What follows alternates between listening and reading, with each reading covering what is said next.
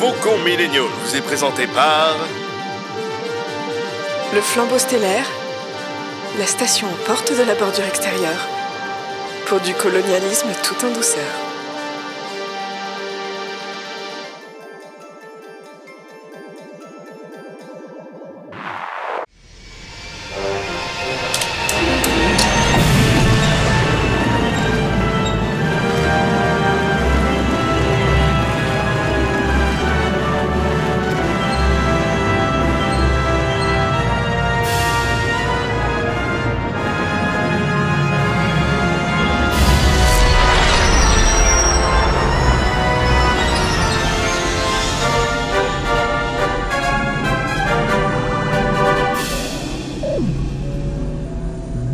Bonsoir à toutes et à tous et aux autres et bienvenue dans ce nouvel épisode de Faucon Millennial, le podcast qui se passe désormais 200 ans avant la menace fantôme. Je suis Maître Grushkov et je serai accompagné aujourd'hui de mon padawan Adrien. Bonsoir. Salut tout le monde. Oh, avec une toute petite voix, comment tu vas Adrien? Oui. Bah écoute, ça va bien. Le, le printemps commence à arriver et surtout, on a de la lecture. On a de la lecture et on a des invités surtout avec euh, Lucille, grande maîtresse du conseil Jedi des traductrices chez Pocket, ainsi que le chevalier qui l'accompagne, Sandy Julien. Bonsoir, comment ça va tout le monde? Ça va bien, merci de nous avoir invités. Merci, oui, bonsoir. Bah écoutez, c'est à, c'est à nous que ça fait plaisir. Merci d'avoir euh, accepté l'invitation parce que euh, Ouais. on avait vraiment envie de parler avec vous de, de, de la Haute République pour la sortie française. Euh, la sortie française qui est quand déjà? Je me souviens plus, je crois que c'est c'est la semaine prochaine. Hein Le 25 mars va sortir le le, 25 premier mars. roman. enfin, c'est aujourd'hui. C'est ça, aujourd'hui. Tout à C'est fait. aujourd'hui. Voilà. 25 mars. Est-ce que vous pouvez vous présenter un peu? Lucie était déjà venue, euh, donc Ouais. euh, on sait déjà que c'est toi la chef Ouais, la grande chef. Ouais. en termes de traduction. Oui, j'étais venue euh, vous voir déjà pour parler un peu du Mandalorien. C'était super cette petite soirée débrief sur un épisode.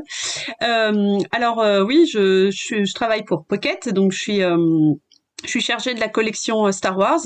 Euh, ce qui est un peu spécial, c'est que bon, je dis euh, pour simplifier que je suis que je bosse pour Pocket, mais en fait, on est plusieurs. Il y a plusieurs maisons d'édition qui sortent du Star Wars chez Univers Poche. Donc il y a Pocket, mais il y a aussi Outre-Fleuve. Euh, donc donc voilà, je travaille pour ces deux-là. De temps en temps, il y a du Pocket jeunesse aussi qui peut, du PKJ qui peut qui peut sortir. Donc en gros, je suis responsable de la collection Star Wars pour Univers Poche. Et après, donc voilà, pour plusieurs maisons d'édition différentes euh, qui appartiennent à Univers Poche. Alors là, tu, tu sens que tu en as fait plein là des interviews hein, ces derniers temps. Ouais. Ouais, Qu'est-ce que c'est pro? Et Mais je toi peux ajouter, son carton. et je peux ajouter aussi que je suis traductrice à la base et que je continue à faire ce merveilleux métier en compagnie de Sandy. Oh, Incroyable. Sandy voilà. Julien, merveilleux traducteur qui va se présenter à présent. Ah là, mais quelle transition euh, élégante. talent. Je te donne les rênes de Faucon. Alors moi, je suis euh, donc je, je m'appelle Sandy Julien et je suis traducteur euh, indépendant. Mais je travaille beaucoup beaucoup pour euh, pour Pocket dans la euh, dans la collection Star Wars. Donc je fais du, je suis traducteur de romans et je traduis aussi des jeux de rôle. Euh, les, les les jeux qui sont inspirés de, de Donjons et Dragons. Voilà. Euh, Il n'y a pas grand chose à dire de plus. Parce que moi j'ai fait beaucoup moins d'interviews que, que Lucille, donc je suis beaucoup moins rodé. Alors, si, on vous a fait, venir euh, aujourd'hui, c'est déjà parce qu'on on apprécie votre travail, mais aussi et, euh, surtout pour parler donc du futur roman, La Lumière des Jedi. Donc, on en a parlé un petit peu, qui sort en version française le 25 mars et qui est donc un livre écrit par Charles Soule, donc un auteur qu'on a déjà vu sur Star Wars, euh, dans les comics notamment, euh, dans le ça. comics Kylo Ren. euh, qui est, qui est absolument fantastique. Kylo Ren, The- non, The Ascension of Kylo Ren. Mhm. Et euh, bah, Rise- The Rise of Rise. Kylo Ren, pardon. T'as fait un Ouais, The mélange Rise of des, Kylo des- français Ouais, en, en anglais. Donc The Rise of Kylo Ren, qui, qui était un comics absolument, euh, absolument fabuleux, que j'avais beaucoup aimé. Et donc il revient là pour un roman, et pas des moindres, puisque c'est le premier roman qui est censé lancer cette nouvelle période de la Haute République. Oui, il avait aussi fait euh, un super run sur Dark Vador. Mmh. Voilà. Ah ouais, il, en, il a fait plein des comics. ouais. Ouais. Mais je, je savais pas sur Kylo Ren, donc c'est bien de le, de le mentionner parce que celui-là, je l'ai pas lu. Ah, c'est vrai? Ah, bah, tu vas voir. Et, tu vas voir, il y a des choses de, de la Haute République qui sont cachées dans, dans Ah. l'ascension de Kylo Ren. Oh Mais il faut absolument que je le lise. Alors, hop, dans ma liste de lecture. C'est ça aussi, il faut qu'on me l'ignore. C'est c'est du partage et c'est Et ça oui. qui est beau. Mais du coup, euh, qu'est-ce que qu'est-ce que ça raconte euh, toute cette nouvelle période de la Haute République, euh, Adrien? Eh bien, la Haute République, c'est une période dans la galaxie lointaine qui se passe approximativement 200 ans avant la menace fantôme. On y suit habitants et Jedi en plein dans un contexte d'expansion de la République, puisque de nombreux colons sont envoyés du noyau vers la bordure extérieure. Afin de superviser au mieux cette expansion et cette tentative de gérer la bordure extérieure sans foi ni loi, Lina So, la chancelière de la galaxie, décide de construire une station spatiale dans laquelle se trouveront un temple Jedi, diverses habitations et des bureaux en tout genre. Alors que la République connaît une heure de gloire sans précédent à base d'ouverture sur l'extérieur et sur l'autre, une nouvelle menace intervient et met en péril la paix tant désirée par la chancelière. Alors qu'il est en plein hyperespace, un vaisseau transportant des colons vers la bordure se disloque en plusieurs morceaux, menaçant l'ensemble du système Etzal qui risque de voir s'écraser ses débris sur ces différentes planètes. Tandis que l'espoir s'envole peu à peu, un vaisseau de la République qui passait dans les environs répond à l'appel d'Etzal et vole en direction du système afin de limiter les dégâts un maximum. C'est sans compter sur les nombreux Jedi présents et présentes dans ce navire spatial immense qui vont tout faire pour sauver la mise. Avec cet accident, qui risque de bouleverser toute la galaxie paisible, une menace se profile et, tapis dans l'ombre, les Nile, des pirates de l'espace, attendent la bonne opportunité pour frapper et affaiblir la République. Les Jedi vont devoir briller pour sauver un maximum d'innocents, mais espérons que leur lumière soit assez éclatante. Ta-ta-ta. Ça Incroyable. donne envie de faire la musique derrière. Tu t'es retenu aussi, D'accord. Alors, pour tout vous dire, j'ai euh, voulu euh, finir euh, le, ce, petit, ce, petit, euh, ce petit résumé euh, en imaginant euh, un petit peu le bandeau déroulant, que d'ailleurs je déteste. C'est vrai. Mais, euh, mais voilà. Ah, t'aurais dû faire la voix comme The Clone Wars, tu sais The Clone Ah oui. Wars Ah La Haute République est une période dans la galaxie lointaine qui se passe approximativement 200 ans avant la menace fantôme. Ouais, Je suis pas sûre que t'aurais tenu jusqu'au bout comme ça. Ah ouais, c'est Ouais, vrai, non, je pense que c'était trop mort avant. ouais. Mais, euh, mais, euh, très très euh, très bon résumé du Mais oui. tout début du, du livre. C'est ça qui est bien, c'est que tu n'as pas spoilé. Mm. Euh, Moi, justement, ça, du me coup, donne on- envie de le lire. Hein. On est d'accord. Mais c'est pas déjà fait. Ah non, moi je l'ai traduit, je le lis pas. Qu'est-ce que Euh, tu crois? Mais justement, euh, la, notre première question, du coup, par rapport à vous qui, du coup, euh, avez vraiment euh, participé euh, à la, pas, pas à la création, mais voilà, à la traduction du de, de ce roman, on, on a très vite euh, appris que donc c'était euh, une préquelle, que ça se passait vraiment euh, longtemps, que c'était centré sur les Jedi et que c'était vraiment la nouvelle grosse étape de Star Wars et que tout serait littéraire. Et qu'est-ce que ça vous a fait euh, vous dont le métier c'est de traduire justement tout, enfin tout, tous les livres, une partie des livres Star Wars. euh, Qu'est-ce que ça vous a fait de découvrir que ce serait, euh, ce serait littéraire cette nouvelle grande saga Star Wars, la première après la fin de de la saga Skywalker. Quoi. Ouais, je vois ce que tu veux dire. C'est-à-dire ne pas hum, avoir des livres qui viennent euh, s'intégrer entre les films ou entre les séries, qui viennent développer un personnage, une thématique des films, mais vraiment développer et créer en fait ex nihilo des personnages, des, des situations, des événements, etc. Euh, oui, voilà, ouais. c'est pas du tout la même chose que tous les livres qu'on a eu dans le, le canon depuis 2015, quoi, depuis euh, 2014. Oui, même. 2014. Ouais, c'est Oui. 2014 qu'ils ont commencé à sortir des, des nouveaux romans du, dans le canon.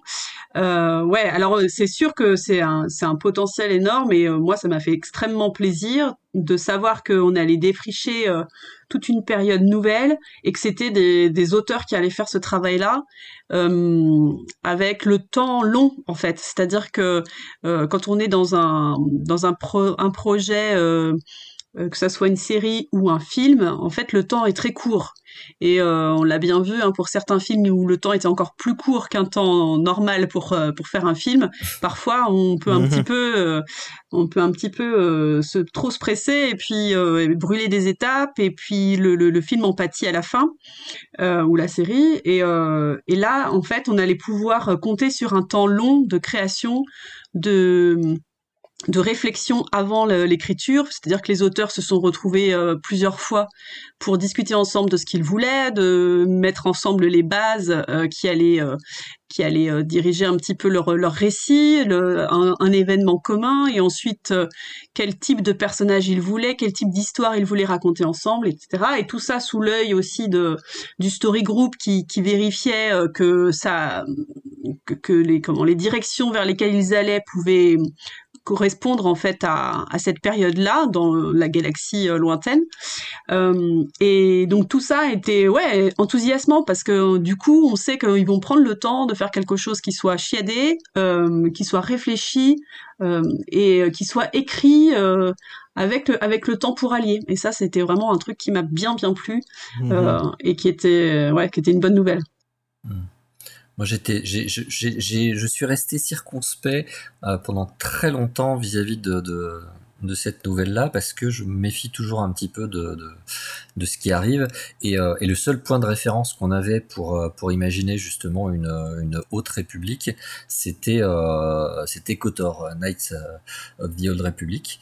Et, euh, et, et, donc, je savais pas en gros à quelle sauce l'univers Star, Wars allait se faire, euh, se faire manger. Donc, je suis resté sur une prudente réserve. Euh... Ah, il t'avait peur qu'ils reprennent l'ancienne République et qu'ils qui déforme un peu tout ça, c'est ça? J'avais peur euh, qu'il y, ait, qu y ait trop de redites par rapport à Kotor et, euh, ouais. et, et qu'ils aillent trop piocher sans proposer quelque chose de réellement inédit. Et, euh, et, et du coup, j'ai été complètement détrompé parce que euh, dès le dès le début du, du, de ce premier roman, euh, ça a été, enfin moi c'est le grand amour avec la, la Haute République. Hein. Je suis je suis amoureux de ce cycle. il, il renouvelle vraiment vraiment très très bien l'univers Star Wars et il me le présente sous un angle que je n'attendais pas ou que je ou que je n'osais peut-être plus attendre. Euh, je, je, je l'ai dit à, à, plusieurs reprises en fait, ça m'a donné l'impression de voir ce que j'aurais eu envie de voir quand la prélogie est sortie. Et, euh, et voilà, c'était un émerveillement de à chaque page. C'est pas faux. Moi, j'étais un peu aussi pareil dans le dans le, le même euh, état d'esprit et au final, j'ai l'impression que c'est ça, ça, ça n'a fait que de, de nous aider à, à, apprécier encore plus en fait le, la réussite, euh, je pense, du, voilà, quand, de leur euh, challenge quoi. Quand tu quand tu as pas d'attente, tu vois, t'es, t'es, enfin voilà, c'est moi ça a été vraiment l'impression d'ouvrir un, un, cadeau de Noël quand j'ai ouvert le, le, les premières pages du bouquin, parce que ne m'attendant justement pas, je veux pas dire je m'attendais pas à grand chose, mais euh, j'avais vraiment peur que ce soit quelque chose d'un petit peu, euh, d'un petit peu maladroit. Et, euh, et là, voilà, c'est, c'est, je me suis retrouvé face à une vraie grande saga littéraire et, et un angle mmh. totalement inédit sur l'univers de Star Wars qui m'a qui m'a dépoussiéré plein d'idées euh, sur, sur Star Wars. Donc c'était super agréable. Je pense que c'est le cas pour beaucoup d'entre nous, hein, même au sein du podcast. Hein, euh, certains, certaines avaient des réserves. Euh, d'autres surtout les Jedi moins. en fait il y avait il y ouais, avait ça vraiment qui, cet aspect de Jedi qui les Jedi c'est c'est très j'ai l'impression que c'est ce qui est le plus difficile à à faire en fait dans dans l'univers que que tout le monde est pas vraiment d'accord sur comment il devrait mm. être. Et je pense que justement la pluralité des Jedi fait euh, la la grande force de ce de cette nouvelle ère en fait. Parce que là il y en a on nous on était arrivé à la fin de la la, la saga Skywalker. On était là ouais, bon c'est bon c'est fini là les Jedi et tout. On n'en veut plus. Le premier truc qu'ils annoncent c'est bah voilà vous allez avoir 1000 Jedi. Mais en fait c'est ça permet justement de voir beaucoup plus de points de vue mmh. euh, internes et du coup externes aussi des, des auteurs et autrices qui, qui écrivent. Et, euh, Mais en plus, ce que, ce que dit Sandy est intéressant parce qu'en fait, il dit c'est ce que j'aurais voulu voir à la prélogie. Et en fait, euh, c'est vrai qu'on n'avait jamais vu finalement les Jedi vraiment dans leur âge d'or, parce que il faut il faut savoir que au final on a comment les Jedi on, on a tous fantasmé dessus quand euh, avec Luke Skywalker en fait. Quand Luke Skywalker commence à entendre parler des Jedi et tout. on se dit ah ouais génial des chevaliers euh, avec des épées lumineuses euh, Eh euh, qui euh, qui se battent euh, pour la paix et pour la justice dans la galaxie. Enfin voilà on a Voilà. on a tout de suite le, le fantasme des- du héros euh, euh, valeureux et qui en plus euh, ne pense pas à lui qui donne toute sa vie aux autres etc bon. Et puis on là-dessus on a la prélogie qui arrive et puis on se retrouve face à un ordre Jedi qui est quand même déjà un peu euh, un peu vicié. Bah, pas Euh, super dynamique en plus. Pas super pas très dynamique. il est vraiment sur la fin de sa, Mhm. sa, sa fin de règne là et euh, et avec des les problèmes en fait qui sont présentés et là-dessus George Lucas il s'est pas loupé en fait c'était en effet il présentait une fin de règne quoi il Oui. présentait euh, la décadence euh, au sein de l'ordre Jedi donc c'était pas c'était pas déconnant ce qu'il proposait et en même temps ben il y avait un petit peu en effet cette frustrant. cette frustration, voilà, de pas Voilà. avoir pu découvrir les Jedi comme on aurait voulu, même si c'était déjà bien cool de voir hein. Qui-Gon et Obi-Wan euh, qui se battent et, euh, et voilà, donc ça c'était top. Mais euh, il y avait un peu cette frustration. Et ensuite, on, on, on continue avec la postlogie où là, vraiment, on, en- on enfonce le clou en disant que, enfin voilà, avec Luke et puis le cette euh, comment euh, cette, ce côté désabusé de Luke sur euh, l'ordre Jedi, que peut-être il faudrait que ça ça finisse et que Il a vu la prélogie comme tout le monde en fait et là genre Ouais, euh, qu'est-ce qu'on a fait Même- Et même- voilà, et en fait, même on se dit, mais, euh, mais les Jedi, à quel moment ils ont été cool, quoi. et là, ça. vraiment, je Bah, pense que la là. Haute République, ça permet ça, et ça, c'est top. Même si dans, il y a quand même, hein, il faut, faut le dire, hein, dans les romans Star Wars, on a eu plein de, de, de, de livres qui nous ont présenté quand même les Jedi Oui. à des moments où ils étaient sympas et, et voilà, où ils, où ils étaient Mhm. valeureux. Et puis même euh, dans le Legends, euh, euh, ce que Luke fait au niveau de la- de l'Académie Jedi, sa nouvelle Académie Jedi. Enfin voilà, il y a de quoi rêver quand même avec les Jedi euh, depuis plusieurs années, hein, heureusement, parce que sinon on serait un- pas là.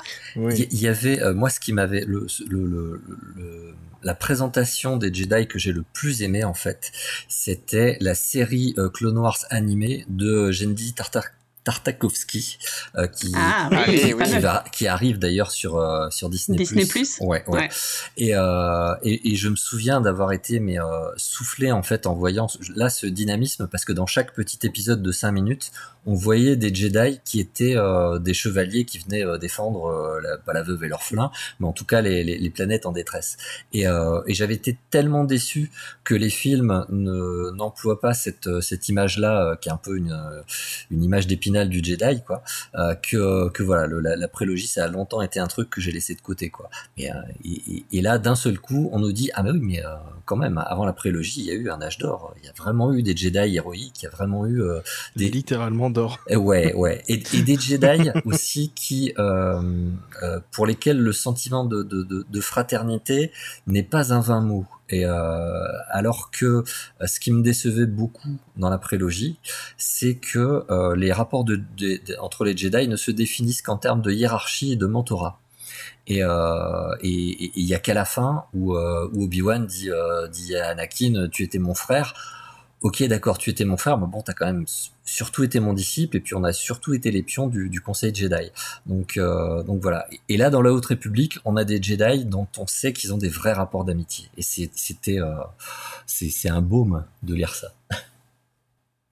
C'est absolument, euh, absolument vrai ce que tu dis. J'ai été pas mal soufflé par les relations, les complicités qu'on peut voir à travers les, les discussions entre les différents Jedi de la Haute République. Et vraiment, ça fait du bien, quoi. Co- Comme vous dites, euh, enfin, on voit des Jedi dans leur âge d'or, mais aussi on les voit exister d'un point de vue humain. Et ça, ça fait du bien. Tout à fait. Exactement. Et euh, du coup, en fait, on a, on a déjà abordé euh, une des questions. euh, peut- Peut-être que toi, tu, tu n'y as pas vraiment euh, répondu, Lucille, mais est-ce que toi, du coup, est-ce que toi, tu avais des attentes euh, avant de- d'aborder le cette nouvelle saga parce que du coup Sandy euh, a, abordé directement le sujet euh, et toi? Bah, moi, du coup, ouais, comme je te disais, euh, j'avais tout de suite, j'étais très enthousiasmée. Euh, je me suis rapidement renseignée sur la période qui serait euh, développée, et donc je me rappelle pas avoir eu un moment où je me suis inquiétée que ça ressemble trop à l'ancienne République, parce qu'il me semble assez rapidement que j'avais vu cette histoire de euh, quelques siècles seulement avant euh, la menace fantôme, et que ça serait une ère totalement nouvelle. En plus, j'avais, moi, j'ai accès à là où je récupère en fait les, les fichiers des, des romans, euh, j'ai parfois des petits résumés euh, qui, euh, auxquels j'ai accès. Et, le, le, public l'a pas forcément, donc du coup, je peux parfois avoir des petites indications comme ça qui me sont données. Et donc très rapidement, c'était indiqué que c'était voilà juste quelques siècles avant avant la menace fantôme et donc je savais qu'on n'allait pas remonter euh, avant la règle des deux, je savais qu'on n'allait pas remonter euh, à l'ancienne République et donc là-dessus j'étais rassurée. Euh, après, moi j'ai toujours été Team Jedi quoi, c'est-à-dire que ça, ça, a toujours été quelque chose qui m'a fait qui m'a fait vibrer dans Star Wars et c'est vrai que autant j'aime beaucoup Rogue One, autant bah, ça me manque un petit peu de pas avoir de Jedi dedans par exemple. Euh, et, et, voilà, et, et, et, même des très bons romans euh, qui sont euh, axés sur les sur les pilotes, par exemple, j'aime beaucoup, ou même avec Throne, enfin voilà, qui est un peu mon petit chouchou, mais où il n'y a pas de Jedi, ça me manque toujours un petit peu, même si voilà, ça reste du Star Wars, mais c'est vrai que et là, il y a des moments dans le livre, euh, il y a ce côté épique euh, des fins de chapitre où vraiment j'étais comme une gamine parce qu'il y avait ces, ces, fins de chapitre de dingue là euh, où on avait, on les avait en pleine gloire et ça faisait, ouais, ça c'était top quoi. Et donc oui, mes attentes sur sur le roman tout de suite étaient très très hautes et, et ce qui est cool c'est qu'elles n'ont pas été déçues donc ça c'est chouette. Parfait. On va pouvoir maintenant euh, faire une rapide review hein, euh, avec Grushkov euh, de, de, ce livre et de ce qu'on a pensé de, de, la lumière des Jedi. Alors donc nous notre review se base sur la version originale en anglais parce qu'on n'a pas encore lu la version française et on a hâte de vous lire hein, Sandy et, Lucille. et donc voilà, on, on... qu'est-ce qu'on a pensé de ce livre Grushkov? Bah moi j'ai adoré. Moi, j'ai, je, alors moi en plus pour le coup, j'ai, j'ai écouté le, le, livre audio et euh, il était hilarant. Euh, ils, font des, enfin, je crois que c'est Mark Thompson qui, qui lit le, le livre audio et il fait des, des voix assez, assez ouf. Euh, donc c'est très, c'est très coloré, euh, très facile à suivre, mais du coup, euh, on retrouve euh, enfin, la qualité de production est, est, est toujours euh, super dans les, les, livres audio. Mais voilà, moi je l'ai pas lu, je l'ai écouté et, euh, et j'ai quand même euh, j'ai quand même euh, adoré euh, le, le, style qui était en fait ce qui est marrant avec ce, ce livre c'est que quand tu arrives à la fin tu te dis donc il s'est pas passé tant de choses que ça mais en même temps il s'est passé tellement de choses t'as l'impression que vraiment comme ça se passe sur une très très courte période que que de de pas avoir beaucoup avancé mais t'as découvert tellement de choses tu, tu, redécouvres en fait tout un tout un univers de, de Star Wars, même si tu le connais déjà, même si tu tu l'as beaucoup exploré avant. Euh, et justement, je, on en parle beaucoup, mais voilà, les Jedi, moi je disais que j'en voulais plus, euh, mais plus on avait d'informations, plus je me disais ah oui, en fait, ce qu'ils veulent faire, c'est justement voilà les Jedi tels qu'on était, on les imaginait avant la prélogie, et c'est exactement ça. Et du coup, il y a énormément de, de personnages et, et ils sont euh, ils sont tous intéressants à suivre parce qu'ils ont tous leur propre leur propre rapport euh, avec la force, avec le fait d'être Jedi et euh, et c'était super cool. Euh, mention spéciale pour moi à Belle et Loden, euh, Belle Zetifar et Loden Great, Great, Storm. Great Storm. euh, vous l'avez traduit d'ailleurs son nom en français? Ah, Depuis Skywalker, tu sais, on traduit pas les noms. Hein. Loden court le ciel. Ouais, court le ciel, ça aurait été Grand orage. Et pourtant, et pourtant, c'est gênant parce qu'il y a un moment où ils font un jeu de mots sur son nom. Oui, c'est vrai. Et on a été justement, on a, on a rencontré ce souci-là de comment est-ce qu'on arrivait à faire passer le jeu de mots. Euh, bon, on a fait simple. On s'est dit, allez, on fait simple. On a, on a mis, euh, on a mis entre entre euh, virgule le, le, sens que voulait dire Great Storm pour euh, faire comprendre le, le, jeu de mots. On n'a pas fait de notes de bas de page parce que ça c'est le genre de truc qui te sort du de ta lecture. Ça fait, ouais, ça fait vieux, euh, je trouve les, les, notes en bas de page en fait maintenant. C'est un aveu d'impuissance pour le pour le traducteur. C'est quand tu mets une ouais. quand tu mets une note en, en quand t'as envie de mettre une note en bas de page, tu te dis oh là là non il faut que je fasse une pause là parce que c'est que je vais pas très bien. voilà donc là on n'a pas fait ça mais on a, on a fait simple, on a, on a mis le sens entre, entre virgules, et puis voilà. Après, l'autre solution, c'était de virer la blague, mais on trouve ça dommage. Ah non, moi je vire pas de Bah blague, oui. hein, c'est hors de question. On en rajoute même. Ou on en rajoute s'il le faut, voilà. Mais voilà, entre, entre Belle et Loden, euh, c'était vraiment, euh, pour moi, eux deux, et en fait, toute leur petite aventure à eux, tous les personnages qui interagissent avec eux, c'était vraiment le, le truc que j'ai vraiment le, le plus apprécié. Euh, et, et en fait, c'est parce que, voilà, ils ont aussi ce côté hiérarchique un peu euh, de de maître à apprenti, mais ça va plus loin que ça et c'est c'est très intéressant, euh, surtout euh, quand toi-même t'essayes de- de- d'apprendre des choses à des jeunes. Euh, j'ai j'ai j'ai beaucoup aimé euh, pouvoir me m'identifier aux deux personnages en même temps, Mm. parce que, euh, ce qui arrive pas euh, pas forcément souvent euh, J'espère que avec les Jedi. pas, j'espère que t'as pas les mêmes méthodes euh, tout à fait que Tu- le Den Ouais. Storm. Ouais, tu jettes, tu jettes pas. Je n'en dis pas plus pour ne les pas spoiler les gens, mais il a des techniques qui sont quand même un petit peu violentes quand même. C'est clair. Mais, Non, mais mon voilà, gauche, c'est ça, Coff, ça, tu ne ça, jettes, ça tu ne jettes démarre. pas hein. tes gosses du haut de la montagne. Interdit.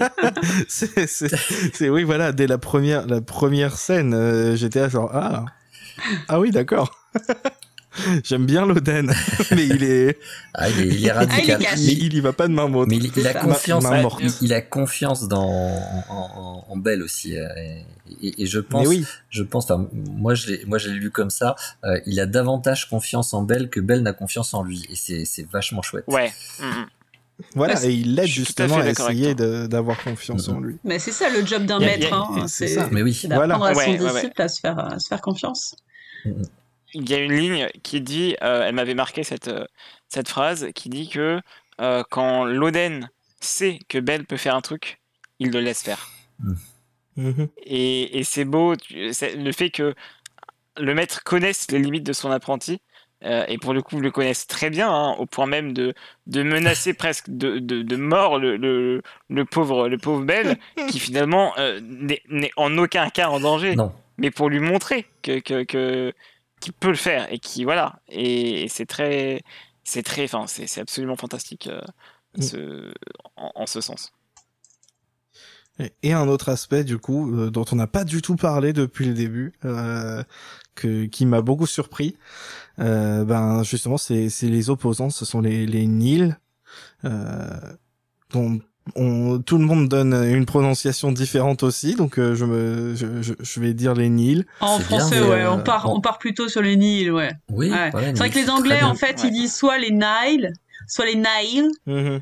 Mais Ouais. nous, euh, enfin, je Oui. pense que le, le monde entier va lire ni, enfin, le monde entier francophone va, va lire sa Nil. euh, Oui. on peut partir là-dessus, à mon oui, avis, il n'y a pas voilà. d'autre chose, pas d'autre La chose pro- possible. La, la racine étant latine, je pense que la prononciation latine Oui. s'impose. Il y a, il y a pas. Oui, voilà, c'est ça. Mm. Euh, ils m'ont beaucoup surpris. Euh, je savais pas du tout à quoi m'attendre euh, avec euh, avec eux, même avec les concept art euh, et, la, la façon dont ils les décrivaient euh, avant la sortie du du livre. Je j'arrivais vraiment pas à comprendre ce qu'ils allaient être. Et au final, euh, j'ai été euh, j'ai été agréablement surpris, euh, même s'ils sont euh, très clichés, mais au final, euh, ça marche très bien. C'est euh, enfin moi voilà moi ça fait partie des trucs que j'ai adoré et le le l'œil des Nils Mm. Euh, vous c'est ça hein, vous l'avez traduit l'œil? Ouais, Euh, l'œil. tout oui, simplement oui. Mm. ouais Mm. bah, l'œil des Nils euh, Marchion Ro ou Marchion Ro tout le monde dit euh, dit différemment j'ai entendu euh, Bah, disons que c'est euh, l'auteur euh, Charles Saul, lui, il dit Markian. Donc on aurait voilà envie, ça on aurait envie de suivre l'auteur et en même temps l'audiobook lui a, a, a dit Marchian.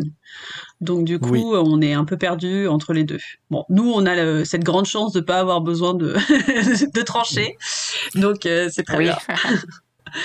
Mais euh, mais en effet moi j'aurais tendance à suivre ce que dit Charles Saul mais Ah oui. c'est- typiquement le genre de petite euh, incohérence qu'il peut y avoir tout à fait parce que quand à partir du moment où il y a plusieurs euh, maisons d'édition qui travaillent en parallèle, en fait c'est typiquement le genre de petites erreurs qui peuvent y avoir.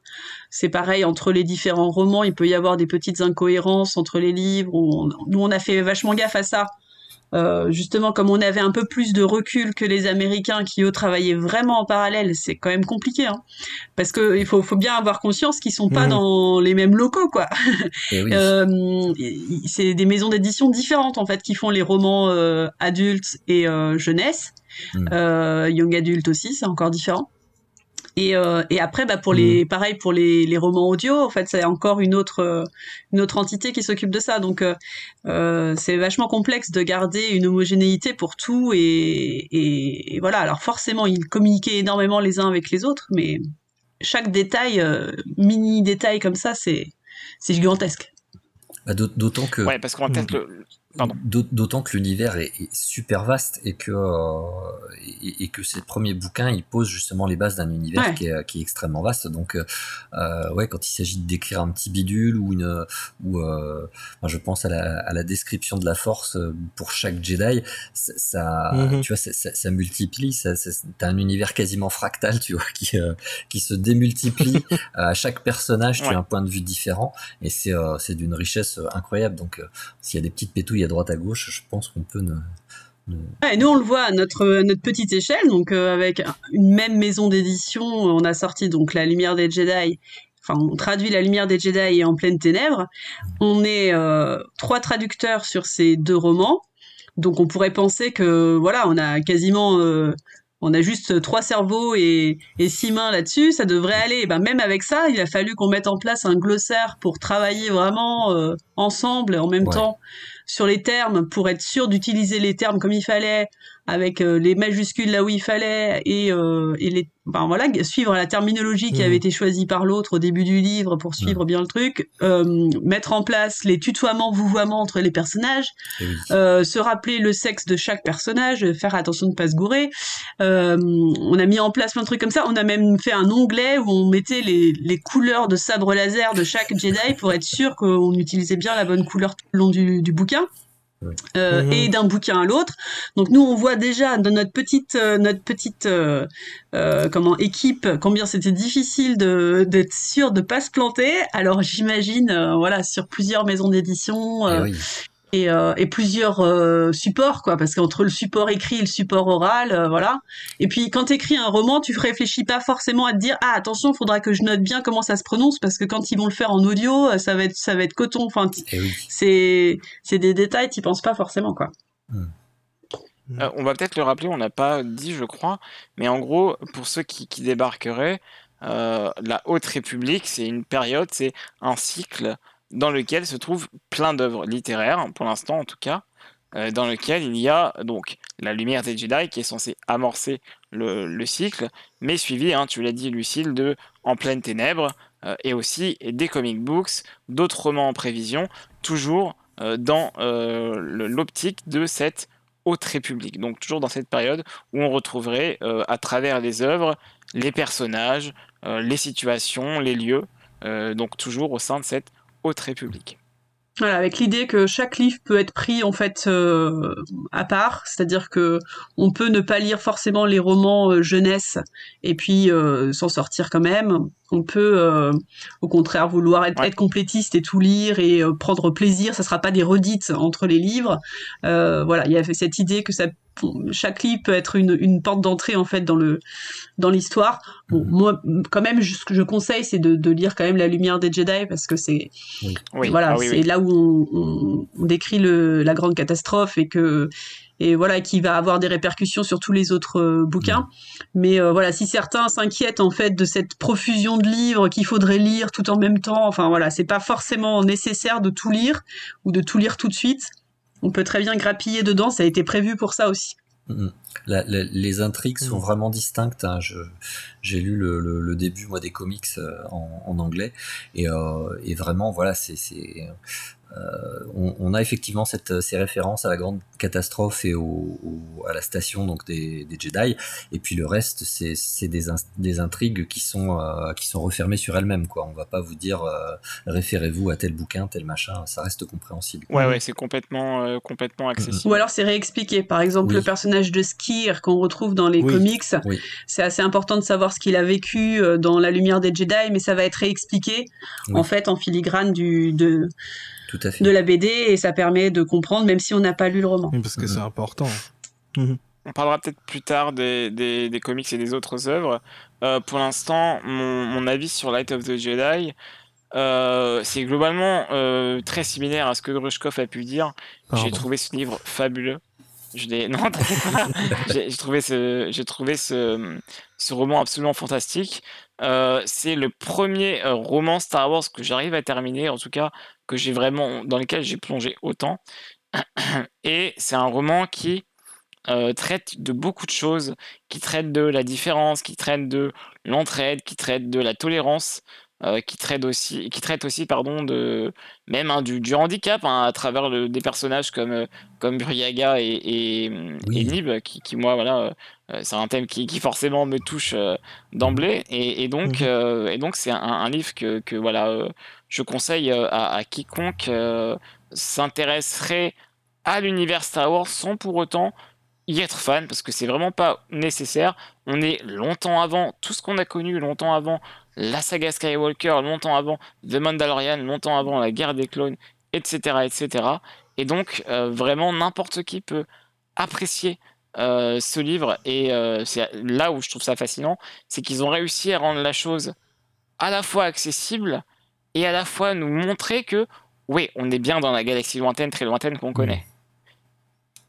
Et, et donc voilà, c'est un livre que je trouve absolument fascinant et qui possède probablement euh, mes, personnages préférés de, tout, l'univers en fait. Euh, J'exagère peut-être un petit peu, mais il y a vraiment des personnages qui, moi, m'ont énormément touché et euh, qui, qui mériteraient euh, des sagas à eux, à eux tout seuls, quoi, en fait. Bah, c'est ce qui est, c'est ce qui est chouette, c'est qu'on sait que c'est des, des personnages qui vont vivre euh, sur le, sur le long terme, quoi. On Mm. sait qu'ils vont être pris dans les, dans les livres suivants, euh, même de passer de, de l'adulte au jeunesse ou du jeunesse à l'adulte. Donc euh, c'est chouette parce qu'on va avoir des éclairages un peu différents. Forcément, des personnages présentés dans des romans jeunesse vont être présentés un peu différemment, un peu plus en profondeur dans les, dans les romans adultes. Donc on, Mm. on va avoir comme ça une, euh, un panel de descriptions sur euh, des mêmes personnages euh, qui va être riche et euh, qui va nous permettre de parce que voilà tu dis c'est tes personnages préférés en même temps ils sont tout jeunes tout récents il faut aussi qu'on Ouais. qu'on que comment dire on, on vieillisse un peu avec eux un peu comme les autres personnages de, de la saga Star Wars. On a tous vieilli avec eux. Donc on est attaché à, à Han, Luke, Leia, à Chewie parce que voilà on a aussi une, une vie euh, commune en fait avec eux. Et là bah, c'est chouette. On sait qu'on va Mhm. avoir ça va pas être juste l'histoire d'un- livre. On sait qu'on va avoir plusieurs plusieurs années à, à pouvoir passer avec eux. Et ça c'est aussi euh, ce qu'il y a de, de très intéressant avec cette saga. Absolument, ouais. fait. Le fait que, que ce soit des, des personnages qui, voilà, euh, comme tu dis, euh, Lucille, on sait qu'ils vont revenir. Et, et euh, pour vous donner un exemple hein, euh, aux gens qui, qui, qui seraient intéressés, euh, truc tout bête, mais le personnage de Vernestra Rowe, qui est une jeune chevalière Jedi, on l'aperçoit rapidement dans La lumière des Jedi, Mhm. mais c'est la héroïne, la protagoniste de euh, A Test of Courage. Donc, un... c'est quoi déjà le nom français euh, une Lucille? épreuve de courage je me rappelle. Une épreuve de courage, je te remercie, qui donc euh, est publiée chez la Bibliothèque Verte, c'est ouais, ça? le 31 mars Le 31 mars, voilà. Et donc euh, on retrouve des personnages, des pareil, hein, c'est quelque chose qui est fondamentalement transmédia à l'intérieur même du média littéraire. C'est là où c'est assez intéressant, c'est qu'on retrouve des personnages dans les comics, euh, mais aussi donc dans les romans, qu'ils soient adultes ou jeunesse. Mais il y a également un, un- un manga qui est prévu. Euh, mais aussi une nouvelle qui est publiée euh, dans, dans le Star Wars Insider, dans lequel on retrouve un, Mhm. un couple de, de personnages qui d'ailleurs sont absolument fantastiques, euh, Oui. euh, Pika et, et Joss, et qui voilà, euh, enfin, c'est voilà vraiment. il y a un roman Wars, graphique la aussi qui est du- prévu Hmm. Oui, Ouais, absolument, c'est vrai, par absolument. Cavan ouais. Scott, je crois. Oh. C'est ça? le roman Je graphique sais, je sais plus. Je sais plus qui, qui l'écrit. Euh, ils sont deux, C'est je crois. possible. Euh, alors après ça j'ai peu Ah. d'infos pour l'instant dessus mais euh, je crois qu'ils sont deux sur le sur le coup Bon, bah, si c'est pas lui, euh, sera- vous pourrez m'insulter en commentaire, évidemment.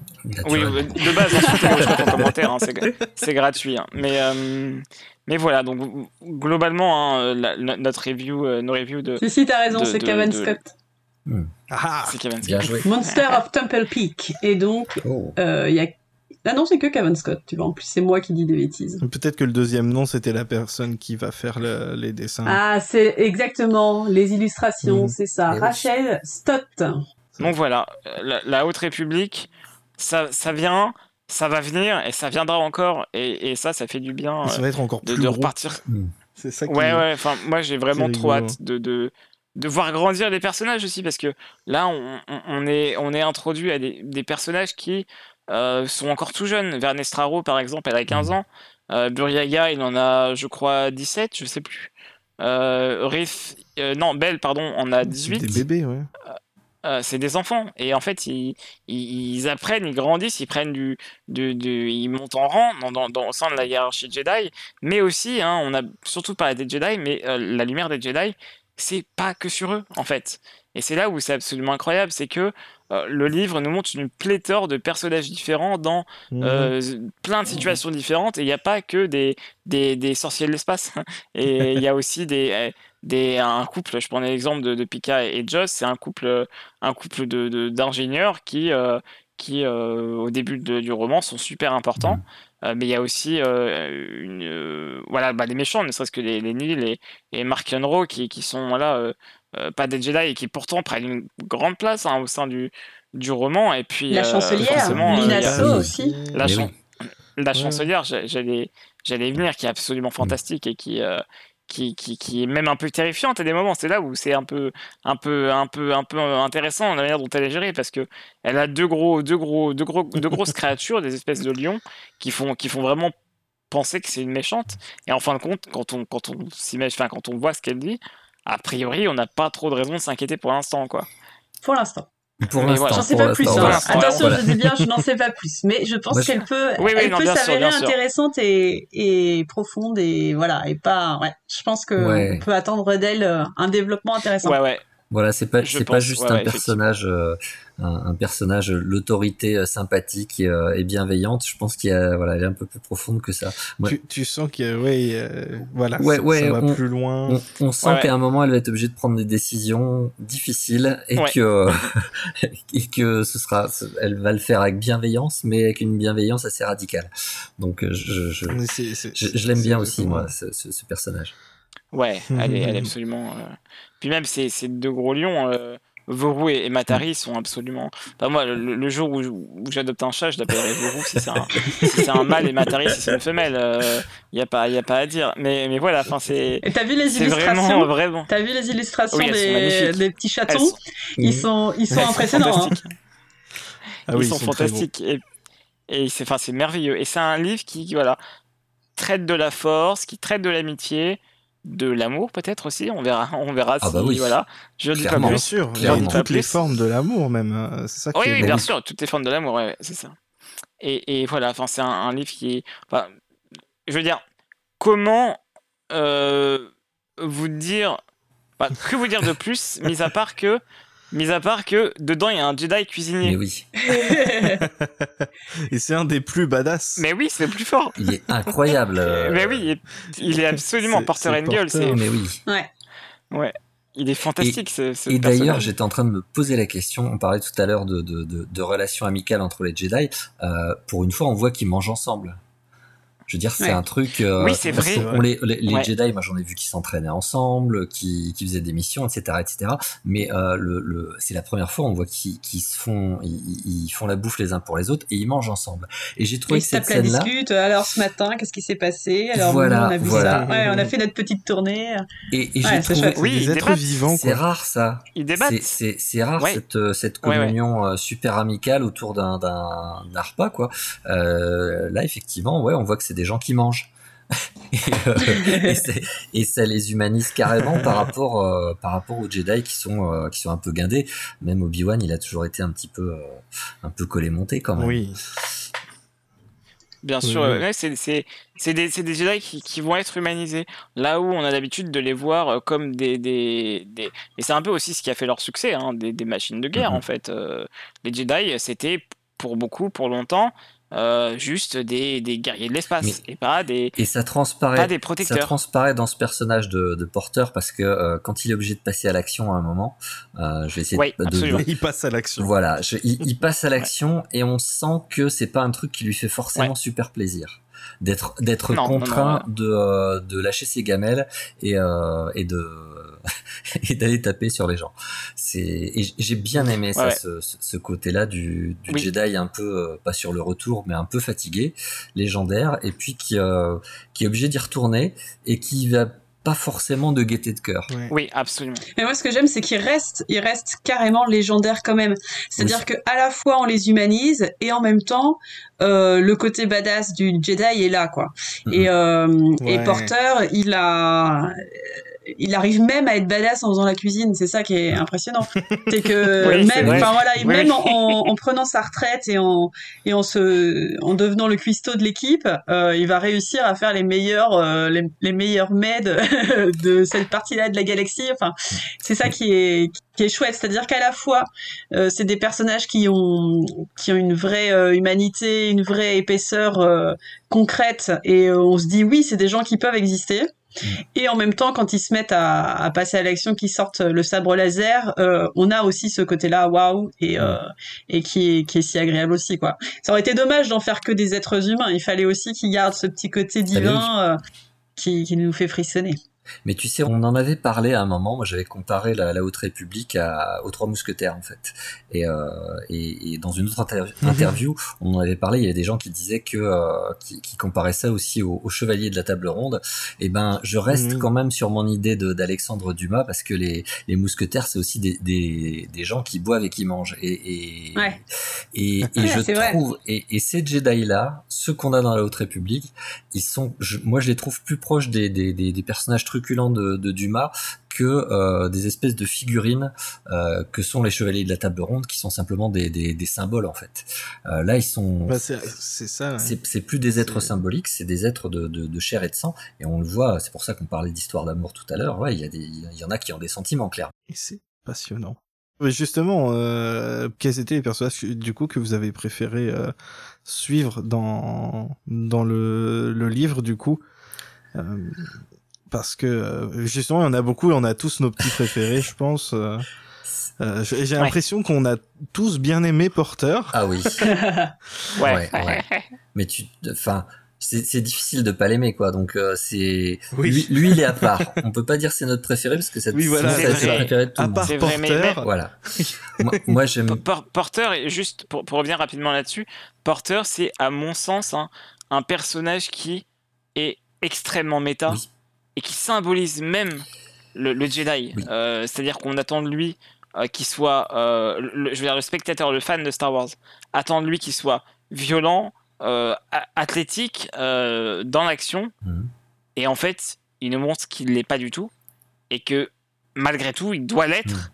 et ça, ça le pèse, et ça le, ça, enfin, ça le rend absolument, absolument fou presque. hein. Il se rappelle, enfin, sans, sans rentrer dans les détails, hein, c'est quelqu'un qui déteste se battre. C'est ça. Et, et à mon avis, c'est un personnage qui, est- qui, qui symbolise hein, le, le Jedi vu par le grand public. Oui, c'est une des différences qu'on a avec les, les, les Jedi généraux de, de, comment, de The Clone Wars.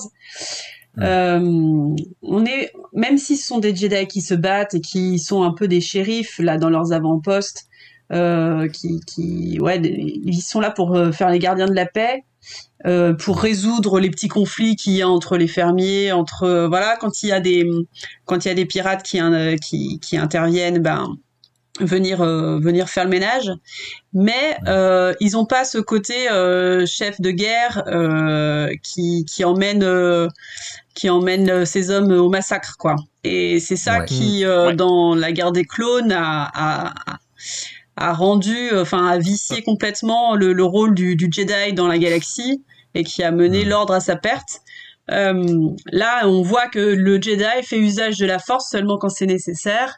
Ils vont pas être dans l'attaque, alors que dans la guerre des clones, il y a même des moments où ils sont obligés de passer à l'attaque sur certaines planètes. Euh, qui elles-mêmes peuvent se sentir euh, comment agressées par les Jedi. Enfin vraiment, on n'est plus du tout dans la même optique en fait que là dans la, la Haute République où vraiment l'idée c'est que les Jedi sont pas au service de la République comme dans la guerre des clones.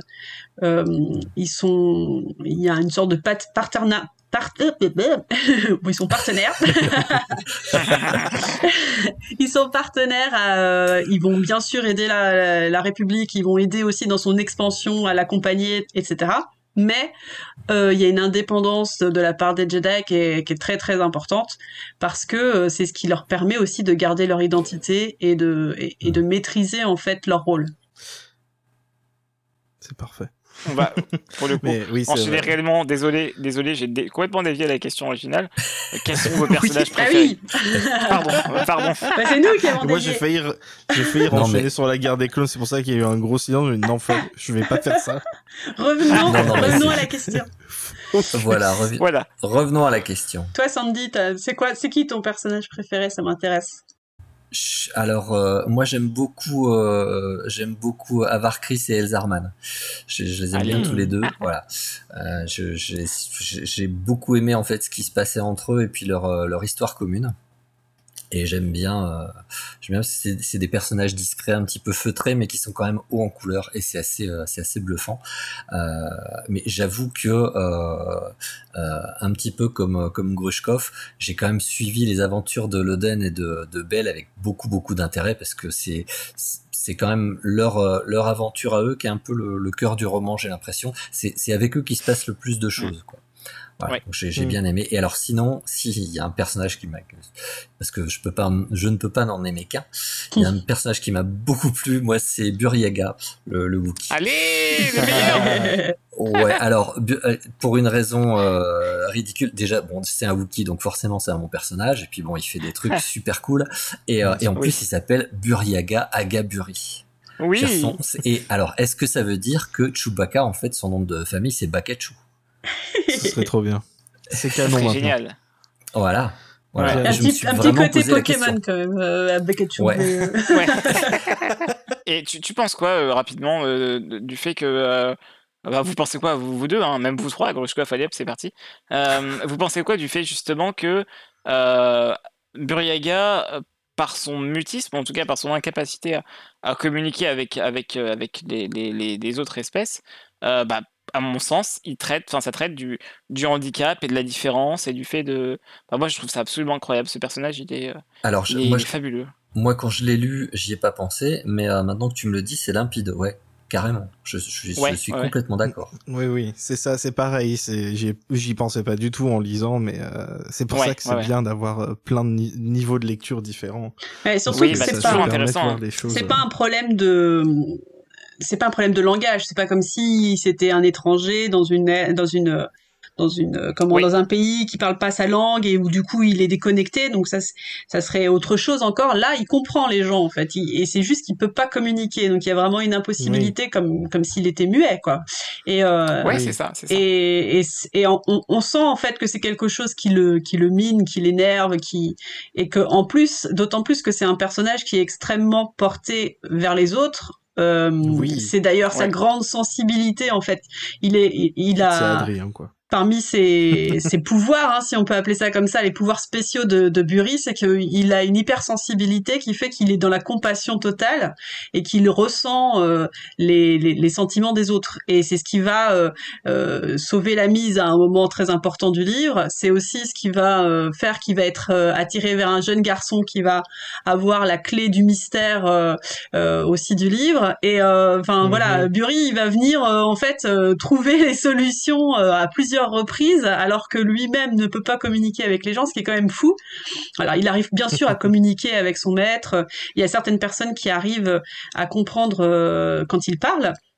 Heureusement, hein, il n'est pas complètement dans le mutisme complet, mais on sent que voilà, il est, porté vers les gens et en même temps, il a cette incapacité de pouvoir parler avec eux et de communiquer avec eux et que c'est une énorme frustration pour lui. Et cette scène où on le découvre euh, dans la comment euh, au moment de la, de cockpit. fête là. Non, moi je pense c'est plutôt au Oui, moment de la moi, fête je pensais à la il est fête aussi à chaque Ah oui, fois. Voilà. ouais, ouais, ouais. Euh, c'est pour lui, c'est vraiment un moment de joie et en même temps de frustration totale, quoi. Et c'est très Ah intéressant de le découvrir là. Ouais, et c'est très juste ce que tu dis. J'y avais pas particulièrement pensé par rapport au handicap. Ah oui, mais tout à fait. Ouais. Hmm. Bien vu. Donc voilà. Et du coup, tes personnages préférés, Lucille? Euh, bah, vous les avez déjà dit, alors c'est compliqué. Ouais, Buryaga, j'avais, j'avais beaucoup d'affection pour lui pour ça, justement. Euh, cette compassion, cette force euh, de compassion qu'il a. Euh, j'aime beaucoup Avar et je suis contente d'une certaine façon qu'elle soit euh, aussi intéressante parce que c'est un peu le risque hein, de, de, de euh, voilà d'être euh, euh, la Jedi parfaite, un peu comme Obi-Wan euh, peut être aussi. Bah, du peur un coup, peu. Voilà, du coup, ben, ça peut être quelqu'un dont on se détache parce qu'on se sent pas proche d'elle, elle est tellement parfaite que ben on n'arrive pas à se projeter en elle. Euh, et puis elle peut nous énerver ou nous Et en fait, moi, j'ai trouvé qu'elle était très très attachante. À chaque fois qu'on est un petit peu dans son esprit, euh, on voit qu'elle est qu'elle est est complètement donnée. Elle fait partie de ces Jedi qui ont vraiment compris leur vocation de, Jedi et le fait d'être euh, d'être totalement euh, ouais, donné et, euh, et à l'écoute. Et Mhm. bon, c'est son pouvoir à elle, hein, c'est d'être à l'écoute des autres. euh, dans tous les sens du terme euh, écoute, euh, vu qu'elle voit, euh, Ah oui. elle, elle voit plutôt, elle entend euh, la force comme un chant et que elle arrive à entendre la note de chacun dans ce dans ce chant. Euh, et, et donc ce personnage-là finalement est, euh, est, est très très chouette, très intéressant, très très touchant et, euh, et voilà et son histoire avec Elsa rend la chose encore plus intéressante. Donc euh, là aussi Oui. j'ai j'attends de, de voir ça développer dans les dans les prochains livres avec impatience. Et sinon j'ai aussi un, un intérêt pour Martian Rowe, l'œil d'Enil euh, qui est Ah. qui est top et puis qui qui cache bien son jeu donc on va pas trop en dire. Euh, Ah et voilà que c'est c'est un personnage un peu à la Throne que j'aime donc euh, forcément euh, qui est ce côté là de de Star Wars le- la, la stratégie euh, à long terme euh, les projections sur le long terme c'est quelque chose que j'aime beaucoup et, et voilà ce personnage là il est chouette pour ça En plus, c'est un peu un, un, un cheval de Troie euh, parce qu'au début, tu penses qu'il fait un peu les choses euh, au hasard et tout. Et en fait, plus tu, Oui. plus tu avances dans le livre et plus tu dis ah ah ah oui, en fait, il est vraiment dangereux en fait. C'est- Ouais. et, Ah oui, il a euh, ce côté un peu loser au début, le fils de voilà Oui. qui récupère le fils à papa et et, et finalement euh, non non très intéressant. Il faut vraiment pas trop en dire hein, et, euh, sur lui, voilà. mais mais voilà cœur, c'est à, à de- de garder à l'œil. Eh oui. T'en as pensé quoi, Sandy, de, de Mark Unruh Parce que on a Euh, fait toute une question pour lui, justement. Moi, je l'ai, beaucoup aimé aussi. C'est un des comment euh, C'est alors c'est très très rare que j'apprécie les, les méchants en fait des cycles de Star Wars qui ne sont pas euh, les cycles ciné. Euh, Même le général Grievous, j'ai jamais été super fan quoi. Euh, Mm. Mais euh, mais là c'est un vrai un vrai bon méchant. C'est super rare. Il y a lui, il y a Throne, et puis euh, puis on va dire que les autres sont vraiment très très loin derrière. Il est très très bien vu ce personnage parce qu'effectivement il est euh, alors en plus il a un vrai mobile. Il est on est dans sa tête très très souvent dans le bouquin. On va très très loin dans ses pensées. Donc on, Mhm. on a le temps de faire connaissance avec lui et de faire vraiment un, un bout de chemin dans ses dans ses chaussures quoi. Et euh, et, et je pense que c'est aussi pour ça que c'est un bon personnage parce que c'est pas simplement une menace, c'est vraiment un, un être de, de chair et de sang euh, qui euh, qui fait des choses pour un but particulier, qui euh, qui manipule et qui est manipulé. Et, et voilà quoi, on est, il fait partie de ces méchants pour lesquels on, on a quand même envie qu'ils réussissent un petit peu ce qu'ils font euh, pour faire durer le plaisir. C'est vrai, oui, t'as raison. Et puis il est C'est loin d'être Il est loin d'être fini, d'être développé, ça c'est chouette. Et ce qui va être très intéressant, c'est de voir les autres auteurs s'en emparer. Et voilà, c'est ce qui est euh, vraiment intéressant avec ce, ce projet Luminous de la Haute République, c'est que les auteurs jouent les uns avec les autres et se, se refilent la balle. Et, euh, et voilà, voir ce que Cavan Scott va en faire euh, dans le prochain roman adulte, ça va être, ça va être super. Très très hâte. Euh, Mais du coup, là, vu qu'on a bien parlé du, du livre, on va peut-être pouvoir passer justement à vous et euh, à, à, toute votre expérience par rapport à cette traduction. Euh, cette traduction qui sort très très vite d'ailleurs. D'habitude, ça prend beaucoup plus de temps euh, que ça pour avoir les, les versions françaises des, des livres. Là, euh, c'est à, peine à peine plus de trois mois, quoi. Ça sort là euh, en mars, alors que c'était sorti début janvier en, en, version originale. Comment ça s'est passé pour que vous arriviez à à, le traduire aussi vite celui-là. Comment vous avez euh, vous avez géré votre temps? À partir de quand vous avez eu accès euh, à tout ça? Est-ce que ça s'est passé différemment de d'habitude ou est-ce que euh, c'est grâce au, au, au, au retard lié à, à coronavirus euh, qui puisque normalement ça devait sortir l'année dernière. Euh, oui, c'est ça, ça devait sortir normalement en octobre de l'année dernière et finalement sorti en janvier euh, de cette année-ci, de 2021. Euh, mhm. Alors oui, ça a été complètement différent de de, de ce qu'on fait d'habitude. c'est un peu plus proche de ce qu'on fait quand il y a des novélisations qui sortent des films où on essaye de, de, sortir rapidement les, les livres, parce que comme vous le savez, euh, les, les, les livres désormais sortent après les films. Euh, ça n'a pas toujours été le cas. Hein. Avant, il y avait des, des, des, livres qui sortaient avant les, avant les films. Hein. Par exemple, je me rappelle très bien de la prélogie, on mhm. pouvait lire les, les livres avant que le film ne sorte, ce qui nous semble complètement fou. Euh, tout qui sortait avant les films. Ouais, ouais. Et il fallait se retenir si on voulait vraiment pas être spoilé, se, se retenir de lire le livre. Je me souviens très bien, moi, personnellement, euh, m'être retenu, avoir acheté le bouquin, mais ne pas l'avoir ouvert, euh, pour euh, voilà, ne pas ne pas être spoilé. Mais du coup, il y avait puis il y avait beaucoup de choses dont on était au courant dans les magazines, sur certaines scènes, on voyait les, les lieux de tournage et tout, alors que maintenant c'est plus du tout le cas. Et, euh, et, donc tout ça pour dire que on est un petit peu dans cette optique-là de, de, de, sortir très très vite les, les, livres. Tout de suite, on s'est dit que c'était quelque chose qu'il fallait prendre euh, le train en route et ne pas les lâcher parce que ça allait aller très vite. Et, euh, et voilà, comme il y a plusieurs maisons d'édition qui s'y mettent euh, et que nous, on est tout seuls. il y a la bibliothèque verte eh qui fait les jeunesses, mais nous, on est les seuls à faire euh, les adultes et les voyais, les jeunes mhm. adultes. Euh, et eux, ils sont deux maisons d'édition en face, donc ils ont une, une, comment, une force de frappe beaucoup plus importante et une rapidité beaucoup plus, plus importante que la nôtre. Donc il fallait vraiment euh, dégainer tout de suite, quoi. Et puis on savait aussi qu'il y allait y avoir euh, un effet d'attente et d'annonce parce que faut savoir que c'est un projet que Disney a, a eu l'intention de de comment de, de propulser au premier au premier rang sachant qu'il n'y avait pas de film attendu avant quelque temps, euh, ce projet-là est vraiment a vraiment pris une, une, importance plus grande que des romans habituels. Et euh, il y avait vraiment l'idée de, bah voilà, c'est ça notre nouveau grand projet sur Star Wars. Et, euh, et du coup, il y a tout un battage médiatique autour qui est très très puissant et qui est beaucoup plus fort que pour un livre habituel. Et, et, voilà, on voit bien, ils ont fait des, ils ont fait des vidéos sur les personnages, ils ont interviewé les auteurs sur Disney+. Enfin voilà, il y a eu euh, énormément de choses que d'habitude les romans n'y ont pas droit. Et on s'est dit, il faut absolument profiter de ça. Euh, et ça serait trop dommage nous de sortir les livres un an après et puis de, de passer à côté de, de ce buzz qui est, qui était, qui peut être aussi à notre, à notre avantage. Donc on s'est dit ça aussi.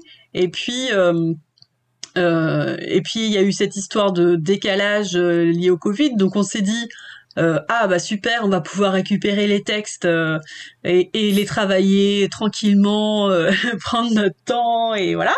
Et en fait, pas du tout. Alors ça nous a ça nous a laissé le temps de nous, de nous, dire bon, on aimerait bien vraiment les sortir au plus proche des sorties américaines. Donc ça, ça nous a laissé ce temps-là, mais on n'avait pas les textes. Et euh, pendant tout le temps où ça a été décalé, en fait, ils n'avaient pas encore euh, terminé les textes. Eux-mêmes se sont dit bon, on met d'autres priorités avant que cela. Et donc il y avait, ils ont travaillé sur d'autres livres euh, et ils n'ont pas forcément terminé les textes beaucoup plus tôt que que ce qui était prévu. Et ce qui hmm. fait que nous, on a eu, euh, pour vous donner un peu le, la, vision interne du truc, on a eu en, si je dis pas de bêtises, hein, je crois qu'on a eu en août, Sandy, les textes, et puis euh, genre mi-août, et, euh, et on a rendu notre trad mi-octobre. Même un petit peu moins avant, ouais. Donc on a mis un peu moins de deux mois à traduire le bouquin, sachant que en moyenne, d'habitude, on met dans les alentours de 3-4 mois pour traduire un roman normal. Mhm. Surtout que là, il est pas petit, il est, assez conséquent. Il est, mhm. il est bien mastoc quand même.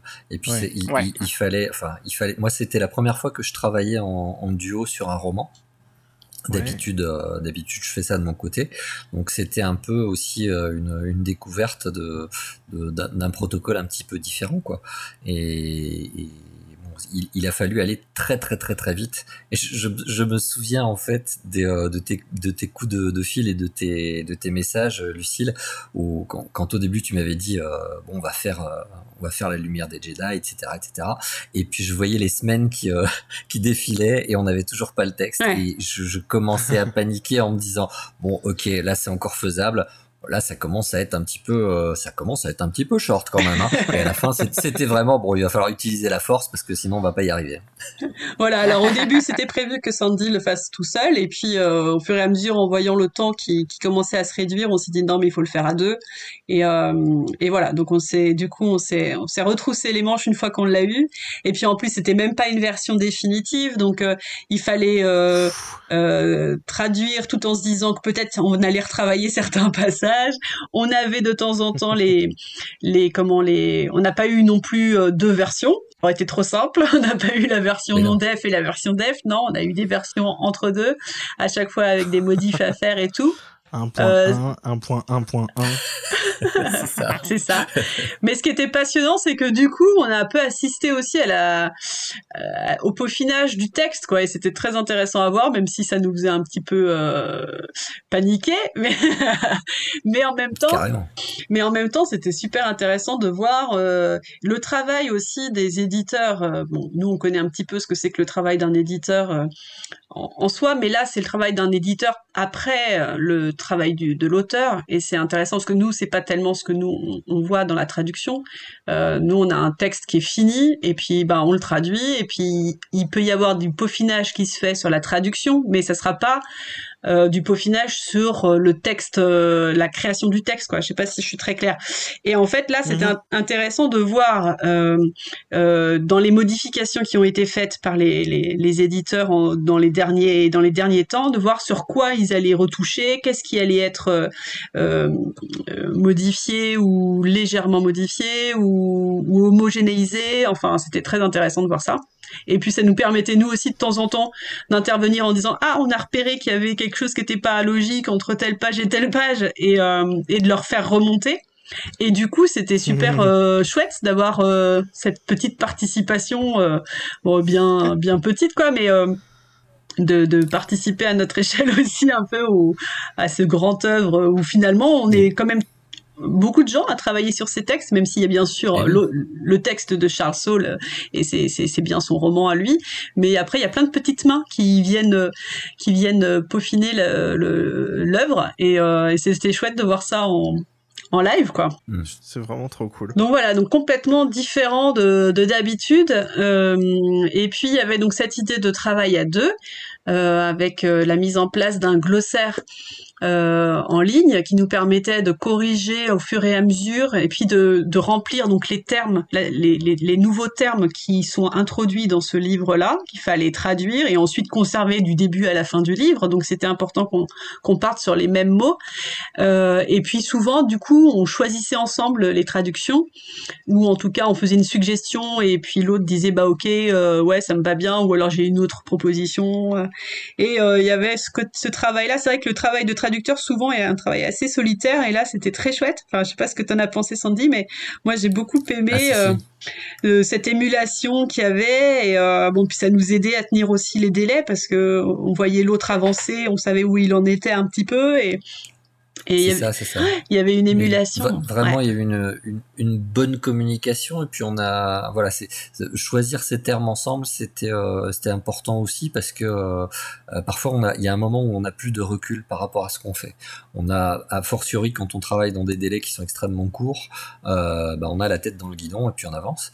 Euh, mais là, il y avait toujours effectivement ce, je dirais pas ce garde-fou, mais cette, cette sécurité d'être avec quelqu'un qui, qui qui, qui, qui, qui soit capable de dire euh, non, bah ça c'est quand même pas très heureux comme choix de trad ou, euh, ou voilà, moi j'ai fait comme ça, je te propose telle traduction. Et ouais, à la fin, on a, on, j'espère, euh, parce que je, je, je, vais le relire avec plaisir quand il, quand il va arriver dans ma boîte aux lettres bientôt. Euh, mhm. je, je, pense qu'on a quelque chose qui est, euh, qui est homogène et, euh, et qui ne donne justement pas cette impression d'avoir été traduit à quatre mains. Mm. Et puis on avait en même temps, on travaillait avec les autres éditeurs. Euh, donc comme vous le savez, euh, donc il y a la Bibliothèque verte qui sort le, le roman euh, jeunesse, et puis euh, enfin un premier roman jeunesse, et puis il y a Panini qui va sortir les comics. Et donc très mmh. rapidement, on a on a pris contact aussi avec avec eux avec le, alors il se trouve que le traducteur de, du roman de la Bibliothèque Verte, c'est aussi un traducteur de notre équipe de roman Star Wars, donc Julien ah. Bétan, qui est aussi celui qui traduit euh, Into the Dark avec moi en pleine ténèbres. Ah. Voilà. Donc en fait, on ah, est, on est trois traducteurs à avoir travaillé sur trois bouquins, sur les trois, sur les trois romans. Voilà, et donc on avait le même document de Google euh, de, de, lexique euh, qu'on partageait et avec donc vraiment au même endroit toutes les informations euh, partagées comme je vous disais tout à l'heure, avec les, couleurs de sabre, les tutoiements, les vouvoiements, les, et, les, et les la terminologie.